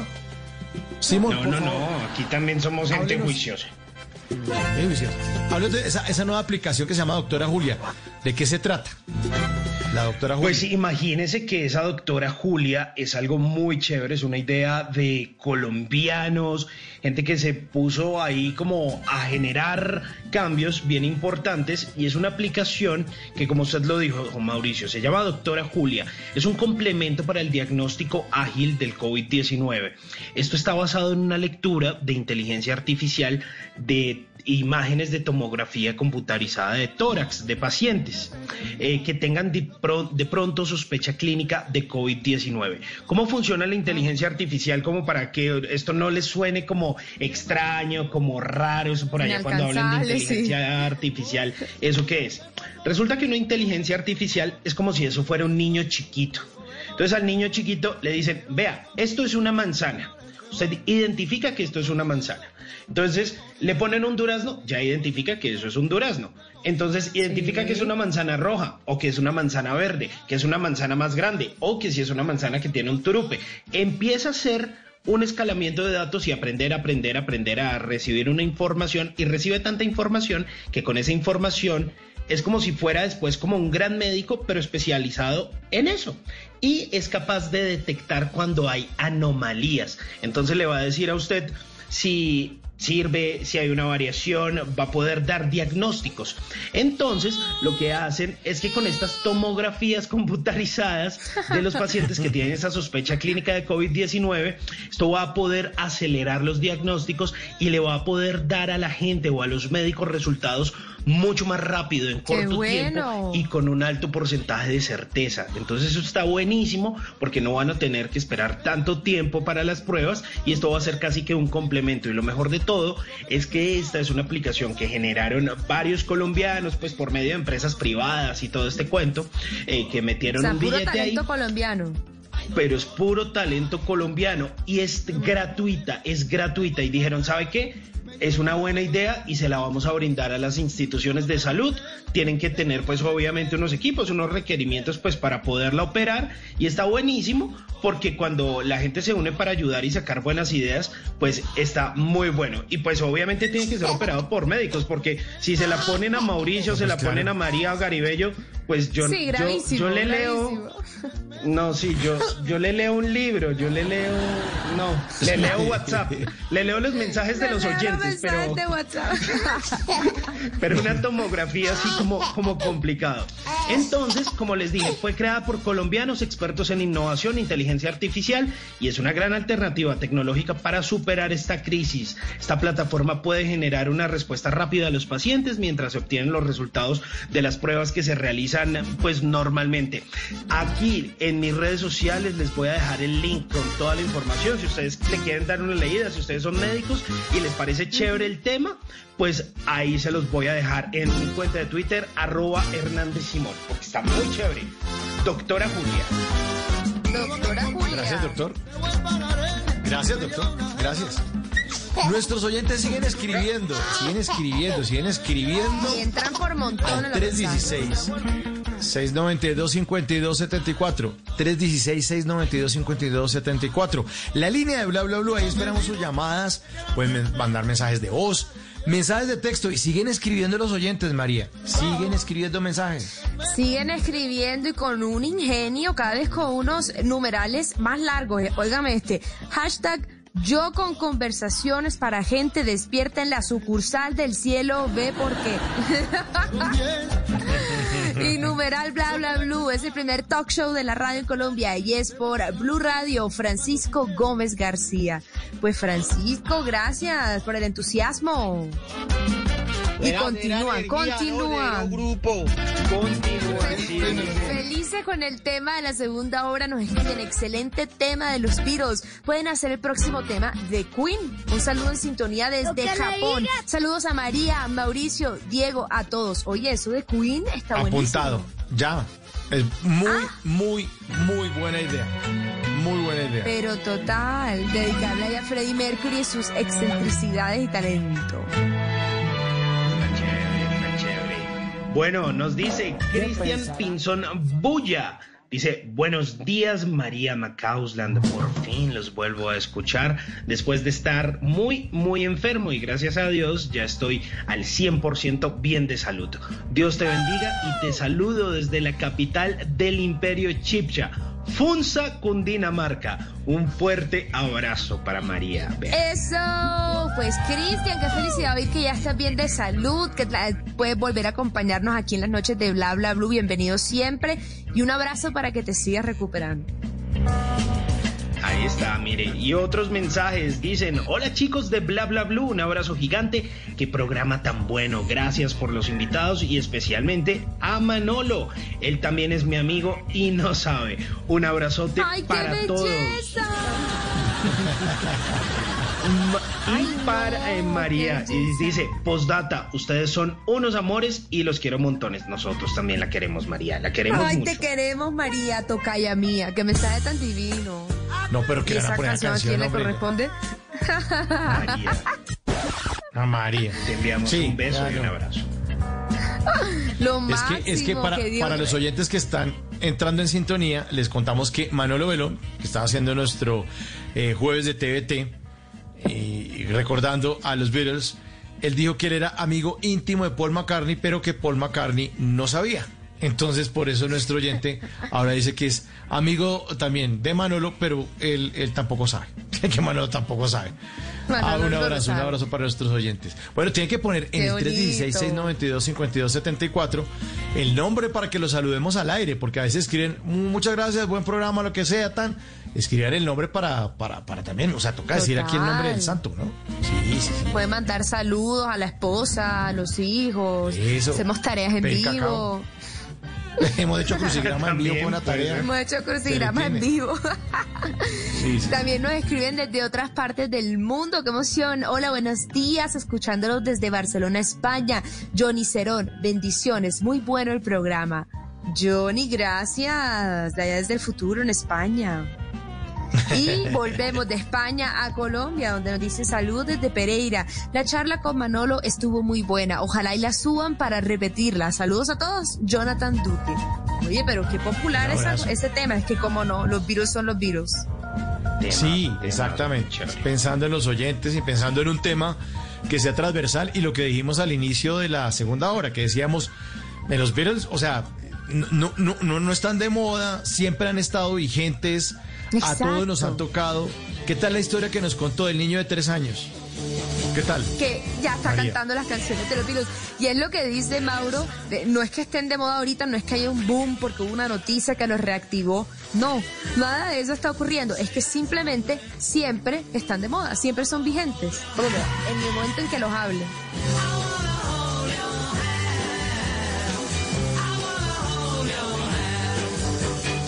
Y otro mensajito para cerrar aquí 12:42. la tanda.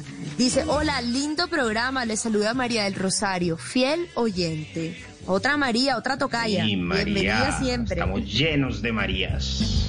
Oye, sí, ¿no? Qué afortunados. Es verdad, eso es verdad. Oiga, chévere, chévere los oyentes que van llamando ahí y que escriben sus mensajes en el 316-692-5274. También pueden enviar mensajes de voz, llamar, escribir por WhatsApp, mejor dicho. Bótenla, bótenla, bótenla que aquí los recibimos. Era cero energía, no cero grupo. Eso. Ay, siempre con toda la actitud, no, lo máximo. Eh, Repitamos entonces la línea telefónica, porque sí recibimos llamadas, pero también recibimos mensajes de texto, notas de voz. 316-692-5274. Y Así como dicen en las tardes en Voz Populi, es nuestra fa- parte favorita, o mi parte favorita, porque Ajá. abrimos, las abrimos, pero quiero aclarar, las líneas, lo siento si se sobre ilusionaron en la tarde, pero abrimos las líneas para hablar con todos ustedes. Eso es verdad, Mari. A las 12.43 minutos, ahí vamos a ver si ya van a llamar. Seguramente ahí ya están eh, llamando nuestros oyentes que también reportan sintonía a través de nuestra cuenta de Twitter. Lo pueden hacer con el numeral bla bla blue. Ahí siempre estamos pendientes. Y vea, el oyente que nos estaba diciendo hace un ratico que sí, por favor, que subiéramos el programa con Manolo, que estuvo muy interesante. Vea, yo le cuento, terminamos programa a la una de la mañana y ya dentro de un ratico le queda el programa cargado para que se lo repita las tres horas. La primera hora que estuvo buenísima con nuestra invitada Patricia Silva. Silva, que estuvo contándonos anécdotas de su vida. Ahí también, eh, bueno, ya subimos a la cuenta de Twitter cómo eh, ella comenzó. eh, su carrera en, En Sábados eh, Felices. Sábados Felices y bueno, todo el programa con Manolo. Estuvo buenísimo. Bueno, Simón, cuéntenos acerca de Cumón, porque usted me dijo, oiga, les voy- quiero hablar de Cumón, que es un método eh, que es muy bueno para, para todos, ¿no? Eso, es, es- algo para todas las edades, no solo para los niños. ¿En qué consiste Cumón y por qué es útil usarlo para un estudiante durante esta etapa de confinamiento? Antes, antes de contarles esto, Mauricio, yo quisiera pedirle, por favor, a- al brother, a Ricardo Acevedo, eh, tendremos por ahí música japonesa, si es tan amable. Claro, la que estaba poniendo, la que le estaba poniendo al oyente, la que le estaba poniendo eso. Eso, ya. Estamos en sintonía, estamos ambientados para hablar del método Kumon. Pues resulta que el método Kumon es una metodología desarrollada por un japonés que se llama Toru Kumon. Y resulta que el objetivo de esto, esto lo encontré por ahí en un artículo leyendo cosas en internet y me pareció chévere como compartirlo. Resulta que el objetivo de esta metodología es enseñar a los estudiantes a aprender por sí mismos resolviendo unos ejercicios. Resulta que gradualmente se van haciendo más complejos, o sea, entonces empiezan como en nivel bebé, pasan como al junior, después como el senior, como el pro, super avanzado, élite, mejor dicho. Y esto hace que el estudiante alcance un nivel avanzado de destreza, pero el conocimiento lo va buscando él mismo, con sus mismos retos. No necesita que nadie le vaya diciendo, oiga, tiene que aprender esto, tiene que hacer esto. No, Es de forma autónoma, me gustó mucho. Y resulta que este método se está convirtiendo en algo muy popular en Asia. También este método está aplicado en Colombia y en otros países de Europa. Y ahora con la educación virtual, pues estos eh, formatos que tiene la método o el método Kumon, pues cada vez eh, se hacen más famosos, ya sea con una educación totalmente virtual o híbrida, que, que la híbrida, para quienes no lo saben, es como variar entre lo presencial y lo virtual. Entonces está chévere. Y también les voy a contar ahí como rápidamente los beneficios que tiene. Y si les suena, pues de pronto les pueden dar una buscadita a eso, a ver si de pronto les puede ser útil a ustedes o a sus hijos. A Entonces, ver, a ver. primero, permite que los estudiantes tengan una orientación individualizada. Por lo tanto, el estudiante estudia, investiga y aprende a su propio ritmo. Pero más allá de eso, se forma sus propias ideas, no se llena de pensamientos de los demás, sino que va formando su propio criterio. Entonces eso está chévere. También O genera sea, que sea autonomía. independiente el estudiante. Exacto, eso también es súper chévere y, y creo que está bien como para no permearse de otras cosas que a veces son innecesarias. Eh, también genera autonomía o independencia, lo que permite explorar su propia su propio conocimiento, por su propia cuenta nuevos conocimientos. Entonces, por ejemplo, si usted dijo, oiga, es que este tema me interesó, a mí me interesa la astronomía, entonces usted empieza a llenarse, a llenarse, a llenarse de eso y se convierte en un experto. También le ayuda a desarrollar capacidades cognitivas de concentración, de análisis, síntesis y además es una gran oportunidad para desarrollar el potencial individual de cada estudiante. Así que bueno, eso está chévere. Ahí les dejo el dato. Yo no conocía de eso y me llamó mucho la atención. Y, Es muy chévere. Pues es chévere el método común, mejor dicho. Y eso sí es japonés, eso suena interesante y disciplinado y efectivo. Exacto, y con la Simón, música de fondo. Y le cuento que y le cuento que ese método común es para todas las edades. Yo tenía un amigo de mi edad, pues, está estudiando matemáticas. En común, sin ningún problema. ¿Sí? Sí, sí, sí, sin rollo. Qué bacano. Aparte también para mantener la mente, sea, como ágil, ¿no? Eh, exactamente. Él lo hacía exactamente para eso. Decía, vamos a estudiar matemáticas. No la necesito porque el tipo se dedica a escribir. Pero era para, para como tener la cabeza activa y es bien importante. 316-692-5274 es la línea de bla bla blue. Y les tengo otro mensajito de voz. Pueden seguir llamando y hay mensajita, mensajito de voz mientras tanto. Hola, un cordial saludo para la mesa de trabajo. Mi nombre es José Ignacio Barbosa. Los felicito por ese magnífico programa. Y me gustaría que alguien me descifrara por qué la pizza es redonda, las porciones vienen triangulares y se empaca en una caja cuadrada. Lo que Dios los bendiga. Uy, este más nos metió una corchada, pero fuerte. ¿Será que estas son cuestiones que le han llegado en medio de la cuarentena? Es que, es que hay tiempo, estando en la casa hay tiempo para llegar a esas preguntas tan existenciales. Ah, tenemos llamadita de nuevo, por favor. María. A ver quién es, a ver quién está por ahí, María, por favor. A ver, 12 y 49 de la mañana, aquí Juernes en Bla Bla Blue, con quien tenemos el gusto de hablar. Hola Mari, con tu paisana, con Milena. Se oye, ¿cómo están? Ajo, ¿cómo estás? ¿Cómo va todo? Muy bien, por fin hoy disfrutando de algo de fresco en la ciudad. Ha llovido ayer y hoy, gracias a Dios no fuerte los aguaceros, pero refrescaron bastante. Ay, qué estamos delicia. Con un clima Oye. medio bogotano, sí, estamos como medio bogotano, así con lluviecita bien. A bien eso me dijeron, me mandaron una foto ayer de, de un agua, o sea, del cielo en Barranquilla, semejante Sí. tormenta. ¿Eso no, no, no fue una tormenta?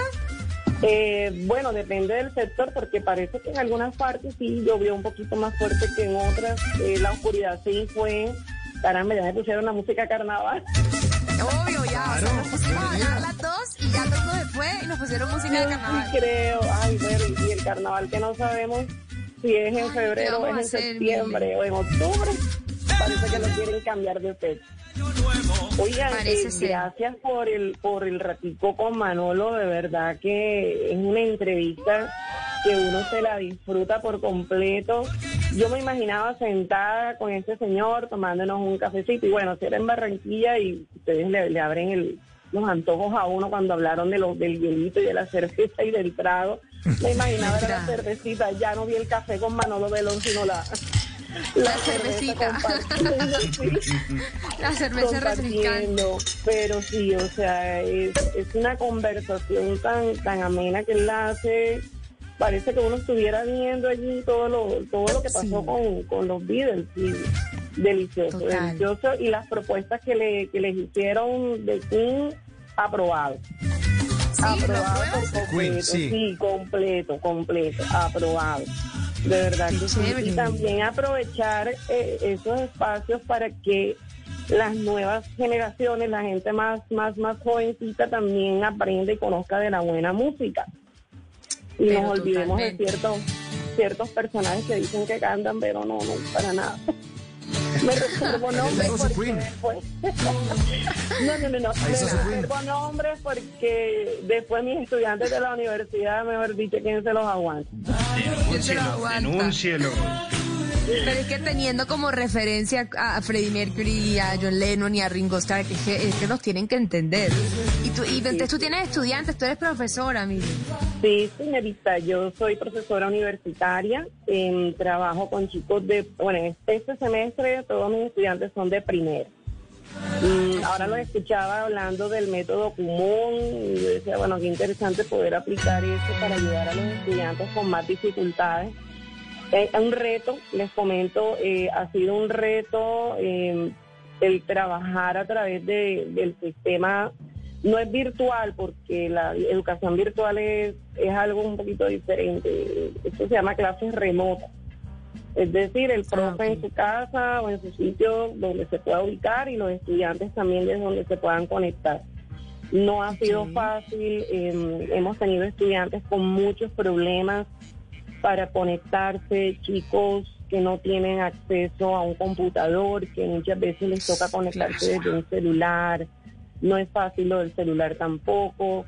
Ahí es donde vemos de pronto eh, las diferencias que hay a nivel del país en, en el, el acceso a, a los recursos. Pues la cuarentena ha puesto todo esto eh, en evidencia, pero también la recursividad y las ganas de salir adelante de la gente. En este semestre, a pesar de que disminuyeron los estudiantes eh, de primero, eh, sí he encontrado con, eh, con estudiantes con muchas ganas de, de superar, muchas. Qué de- chévere de eso, ¿no? Mantener reto, ese sí. espíritu, sí. Sí, yo cada grupo de primer semestre, la primera clase, bueno, aparte de la bienvenida y todo eso, eh, a todos los felicité. Les decía que los felicitaba por asumir el reto, el compromiso y que se sintieran pioneros en una nueva forma Claro. de estudiar. Porque Claro. de verdad que muchos dijeron, no, yo no quiero estudiar así, eso no se aprende. Y al contrario, mis estudiantes del semestre pasado me decían que sentían que se les estaba exigiendo más. No sé, otro, otra gente en otras partes que sentirá, pero acá mis chicos me dijeron eso. Y es una experiencia Claro. muy buena, muy rico. Ya tengo bastante ratico de estar trabajando en la docencia. Trabajé en colegio primero. Ya tengo, ¿de qué? 12 años en universidad. Y una experiencia muy, muy buena, muy buena. Uno eh, conoce la gente desde otras perspectivas. Y bueno, y también una gran responsabilidad. Una enorme Total. responsabilidad. Tener a los Y es que eso también, eso también te iba a nuevos. Te iba a decir, Mile, que, que totalmente eso de felicitar a los estudiantes y de que chévere que se hayan comprometido a seguir, pero también una felicitación gigante para ti y para todos los docentes, porque es sin duda estar del lado en el que, imagínate, te toca liderar un grupo amplio de gente, mantener su Sí, sí. interés, mantenerlos motivados y de pronto a ti no te cuesta tanto la tecnología, pero habrá profesores ya eh, que no dominaban todo este tema y poniéndose al día, buscando cómo, por dónde. Entonces, no, a mí me parece que los profesores también, unos tesos y, y, y chévere tener eso en cuenta para los que nos están oyendo y son estudiantes. Eso, como de, de, de, de ir pasito, ¿no? Ir todos ayudándose de la mano, con la mejor actitud y, y entender el momento que le toca a todos. Yo, la buena actitud, yo a ellos eh, siempre les he dicho que quizás no es la mejor eh, opción de pronto para estudiar, porque la gente es muy dada a estudiar como lo hemos hecho todos, ¿no? En forma presencial, en un salón, compartiendo con la gente, ese convivir diario que también hace parte de la vida universitaria y estudiantil. pero que si no se puede, bueno, asumamos el reto y, y- y aprender a enfrentar las cosas y el ser recursivos y mirar qué se puede hacer, porque si hay algo que nadie nos devuelve es el tiempo. Eso se Así perdió, se perdió definitivamente. Y bueno, y me ha tocado, no, creas, la tecnología a veces sí me da, así me, me, me ha tocado eh, desaprender y aprender. Entonces también ha sido un reto para nosotros como profesores. Y gracias a ustedes que me están acompañando en este rato porque estoy trabajando. Estoy precisamente eh, respondiendo correos, em, actualizando el aula virtual para los estudiantes con los que tengo clase mañana, los que tienen sus actividades para que encuentren todo listo. Uno no termina de trabajar, uno trabaja en el horario de trabajo y fuera del horario de trabajo también.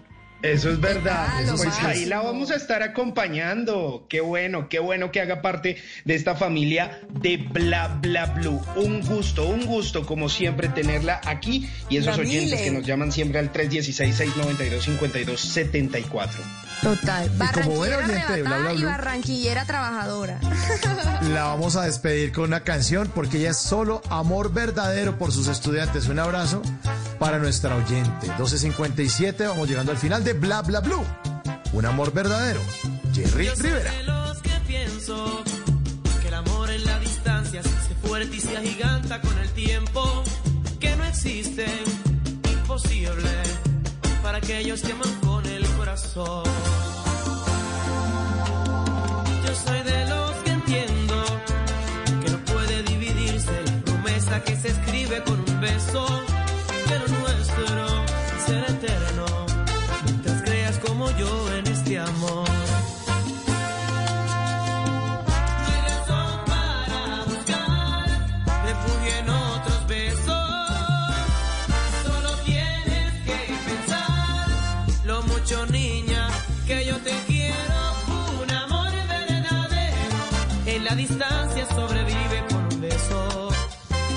Pues un amor verdadero es el que sentimos por todos nuestros queridos oyentes que siguen mandando mensajes, reportando sintonía. Ya saben, si les gusta Bla Bla Blue, la mejor forma de devolvernos ese gustico y ese cariñito es recomendando el programa. Y ya lo han hecho.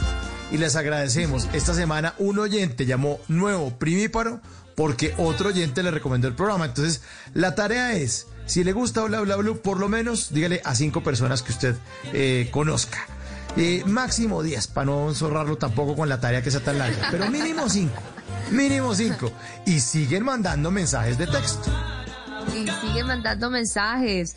Divinos, además, cada vez nos sacan más sonrisa con lo que escriben. Aquí escriben, hola amigos, los felicito por su buena onda y este genial programa, aunque extraño mucho la sección de Simón del TripAdvisor y My Little Pony. Les mando un abrazo desde Bosa, Luis Céspedes. Mira, Simon, aclamado por tus secciones. Sí, claro. Ah, bueno, ahí está, ahí está. Se fue Saludos. Luis No, el Céspedes. pony, el pony está en cuarentena. El pony está en cuarentena, no se puede sacar. Eh, dicen, muchachos, como ven a mi esposa Astrid Álvarez. Dice que a dormir, que si, que si voy a que si la voy a cambiar por bla bla blue. Ja, ja, ja. Yo le digo que de pronto, porque nunca dejo de sintonizar. Soy oyente fiel. no, pilas, Divino, pilas. O sea, divino. Compartiditos, que ella no se ponga celosa, que nos escuche también. Me encanta cuando comparten esos momentos porque uno se imagina toda la escena, ya listos para dormir en la cama y Astrid le dice, ajá, mijo, pero, pero ya apaga ese aparato, me vas a cambiar por bla bla blue. O bueno, será que yo me imagino todo en costeño, puede ser, ¿no? no, no sabemos si son. No sé por qué le metí como ese acento. y dice, bueno, Astrid, discúlpalo en nuestro nombre. Otra dice, qué bueno fue descubrirlos en esta cuarentena, han hecho que las noches sean más amenas, divertidas. Sin duda los tres hacen un gran equipo, pero esa dulzura, delicadeza de María le pone el toque enganchador al programa. No quiere uno dejar de escuchar. Lo felicito y muchas bendiciones. Saludos desde la sucursal del cielo. Juan Camilo. Ay, ay, se me debería Ay, poner la Juan música. Tan divino, Juan Pusieron Camilo, qué mensaje tan bello. Y mire, por último nos dicen muchas gracias muchachos, Dios los bendiga. Feliz fin de semana y resto de madrugada. Mil bendiciones para todo el elenco de Blue Radio, Bla Bla Blue y los oyentes. Un abrazo gigante para ustedes. Esto es por ustedes y para ustedes. Y para ustedes, una en punto de la mañana, llegamos al final de Bla Bla Blue por esta semana. Les queremos agradecer a todos ustedes su sintonía. Que nos dejen que los acompañemos siempre de lunes a jueves, de 10 de la noche a la 1 hasta la 1 de la mañana. Conversaciones para gente, vea, despiertica. Gracias a nuestros invitados. Invitada el lunes, Claudia Bamón desde Los Ángeles, que nos estuvo acompañando. El martes, Michelle Brown de Pasión de Gavilanes. El miércoles, Fruco, el maestro Fruco y sus tesos estuvo aquí en Bla Bla Blue. Y cerramos este jueves de comedia con Patricia Silva, con Manolo Belón y con la compañía de todos ustedes. María, feliz fin de semana y estaremos pendientes de su show Caracol este fin de semana en la edición del mediodía y de las 7 de la noche. La veremos ahí usted muy linda presentando sus noticias. Así es. Migren también. Ella, que sigamos con las noticias. Ay, se le está cortando, se le está cortando, María. Le está dando hipo. Le está dando hipo, María. Mueva el cable, Ya, mueva el cable. ya, ya empezó, ya empezó a darle al guaro. Ya empezó a darle al Sí. chupe, María. Eh, Era Sí, por sí, fregar, María. Ah, No, era ya. por fregar y se puso ahí. Es que, ah, ah, ah, es que, bo- ay, bo- está ahí. Eh, vueltica, bo- vueltica. topa- u- u- unos tracos. un- ay. Simón, un abrazo, que descanse. Nos encontramos en el Blue Jeans aquí el sábado a las 7 en punto de la mañana aquí por Blue Radio, sábado y domingo. Sí, señor.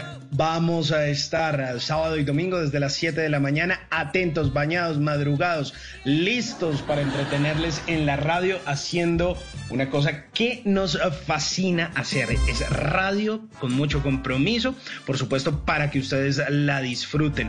Un abrazo para usted, Mauricio, para María, para nuestro querido equipo de trabajo y, por supuesto, como siempre, para los oyentes, lo más importante. le diga, pégalo, pégalo. Para usted también, Pégalo, sí, pégalo. Péguelo, péguelo. El que pone la música, el que pone péguelo, el que molesta todo el tiempo, ese señor se llama Ricardo Acevedo. El de- los dedos más rápidos del oeste. No, no, no, eso es en esa consola, pim, pone un sonido, pone el otro, mete la llamada. Bueno, bueno. un abrazo para, también para Ricardo, para nuestro productor, Diego Garibello. ¿María ya volvió o no? ¿Si está conectadita o no volvió? No, algo le pasó a María. Bueno, María, Ya, ya, un ya. abrazo. Se enfiestó, se enfiestó. Se enfiestó, se enfiestó. Que empezamos con Guaracha, imagínense lo que pasó. Ay, bueno. María, un abrazo y estaremos pendientes entonces de su show. Car- Vea, lo volvieron a poner, bueno, de su show Car- Mire, mire, Ah, María. Ahí volvió. María dice por el chat que manden a decir que los quiero, que nos vemos el lunes. Los dejamos con Javier Segura que llega con voces y sonidos. Nosotros también los queremos mucho. Mi nombre es Mauricio Quintero y la cita es el próximo lunes aquí a las 10 de la noche en Bla Bla Blue. Un abrazo para todos. Chao.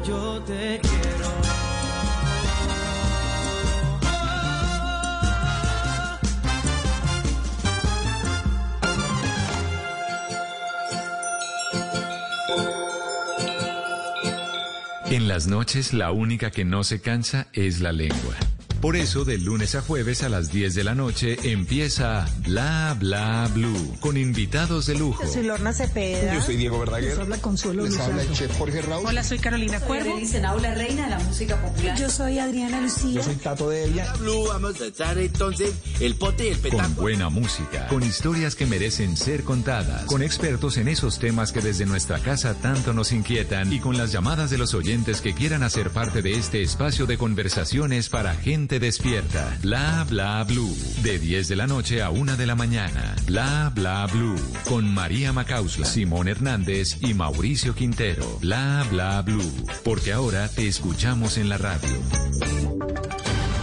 Voces y sonidos de Colombia y el mundo en Blue Radio y bluradio.com, porque la verdad es de todos.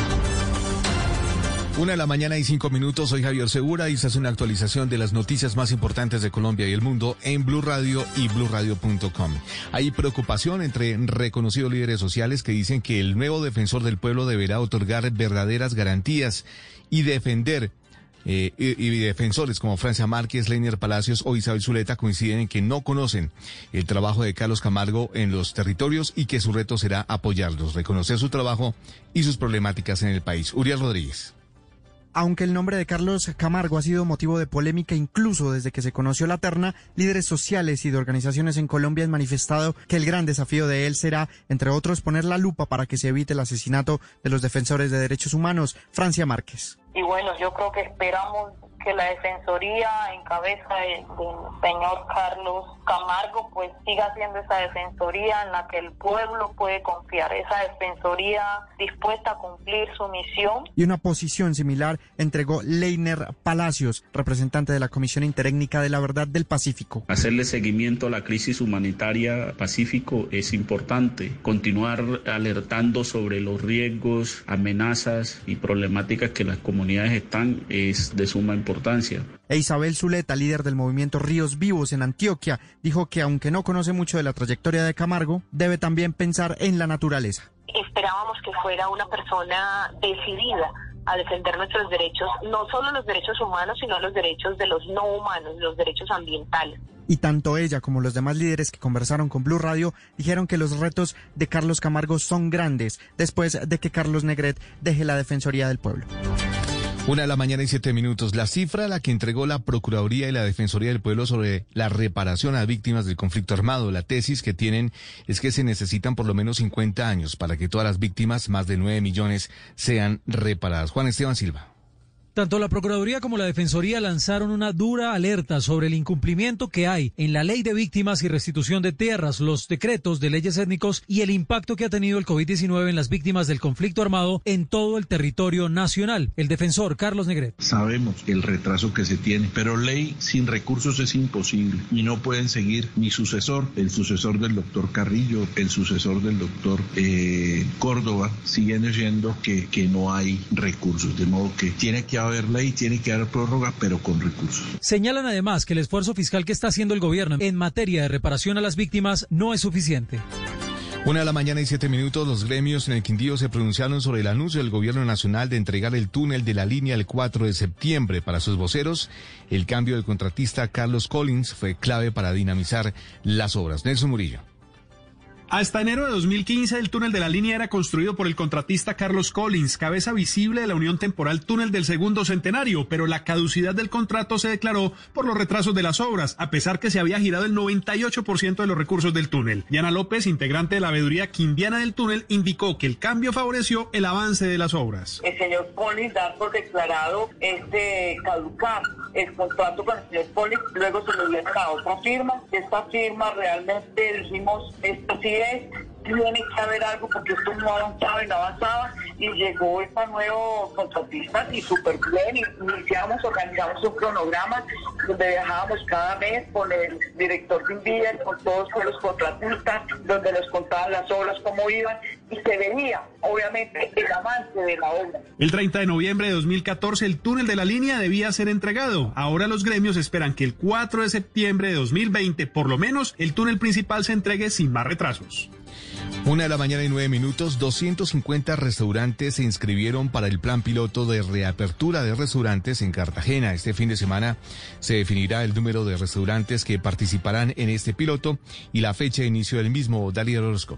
Tras la aprobación de los pilotos de reapertura de restaurantes e iglesias en la ciudad de Cartagena por parte del Ministerio del Interior, la asesora para la reactivación económica de la ciudad, María Claudia Peñas, detalló en diálogo con Blue Radio que 250 restaurantes se inscribieron para participar de este piloto. Peñas señaló además que este fin de semana se definirá el número de restaurantes que podrán volver a abrir sus puertas y la fecha exacta de inicio de este piloto en el mes de septiembre. Haremos un segundo filtro y ya esperaremos tener eh, un número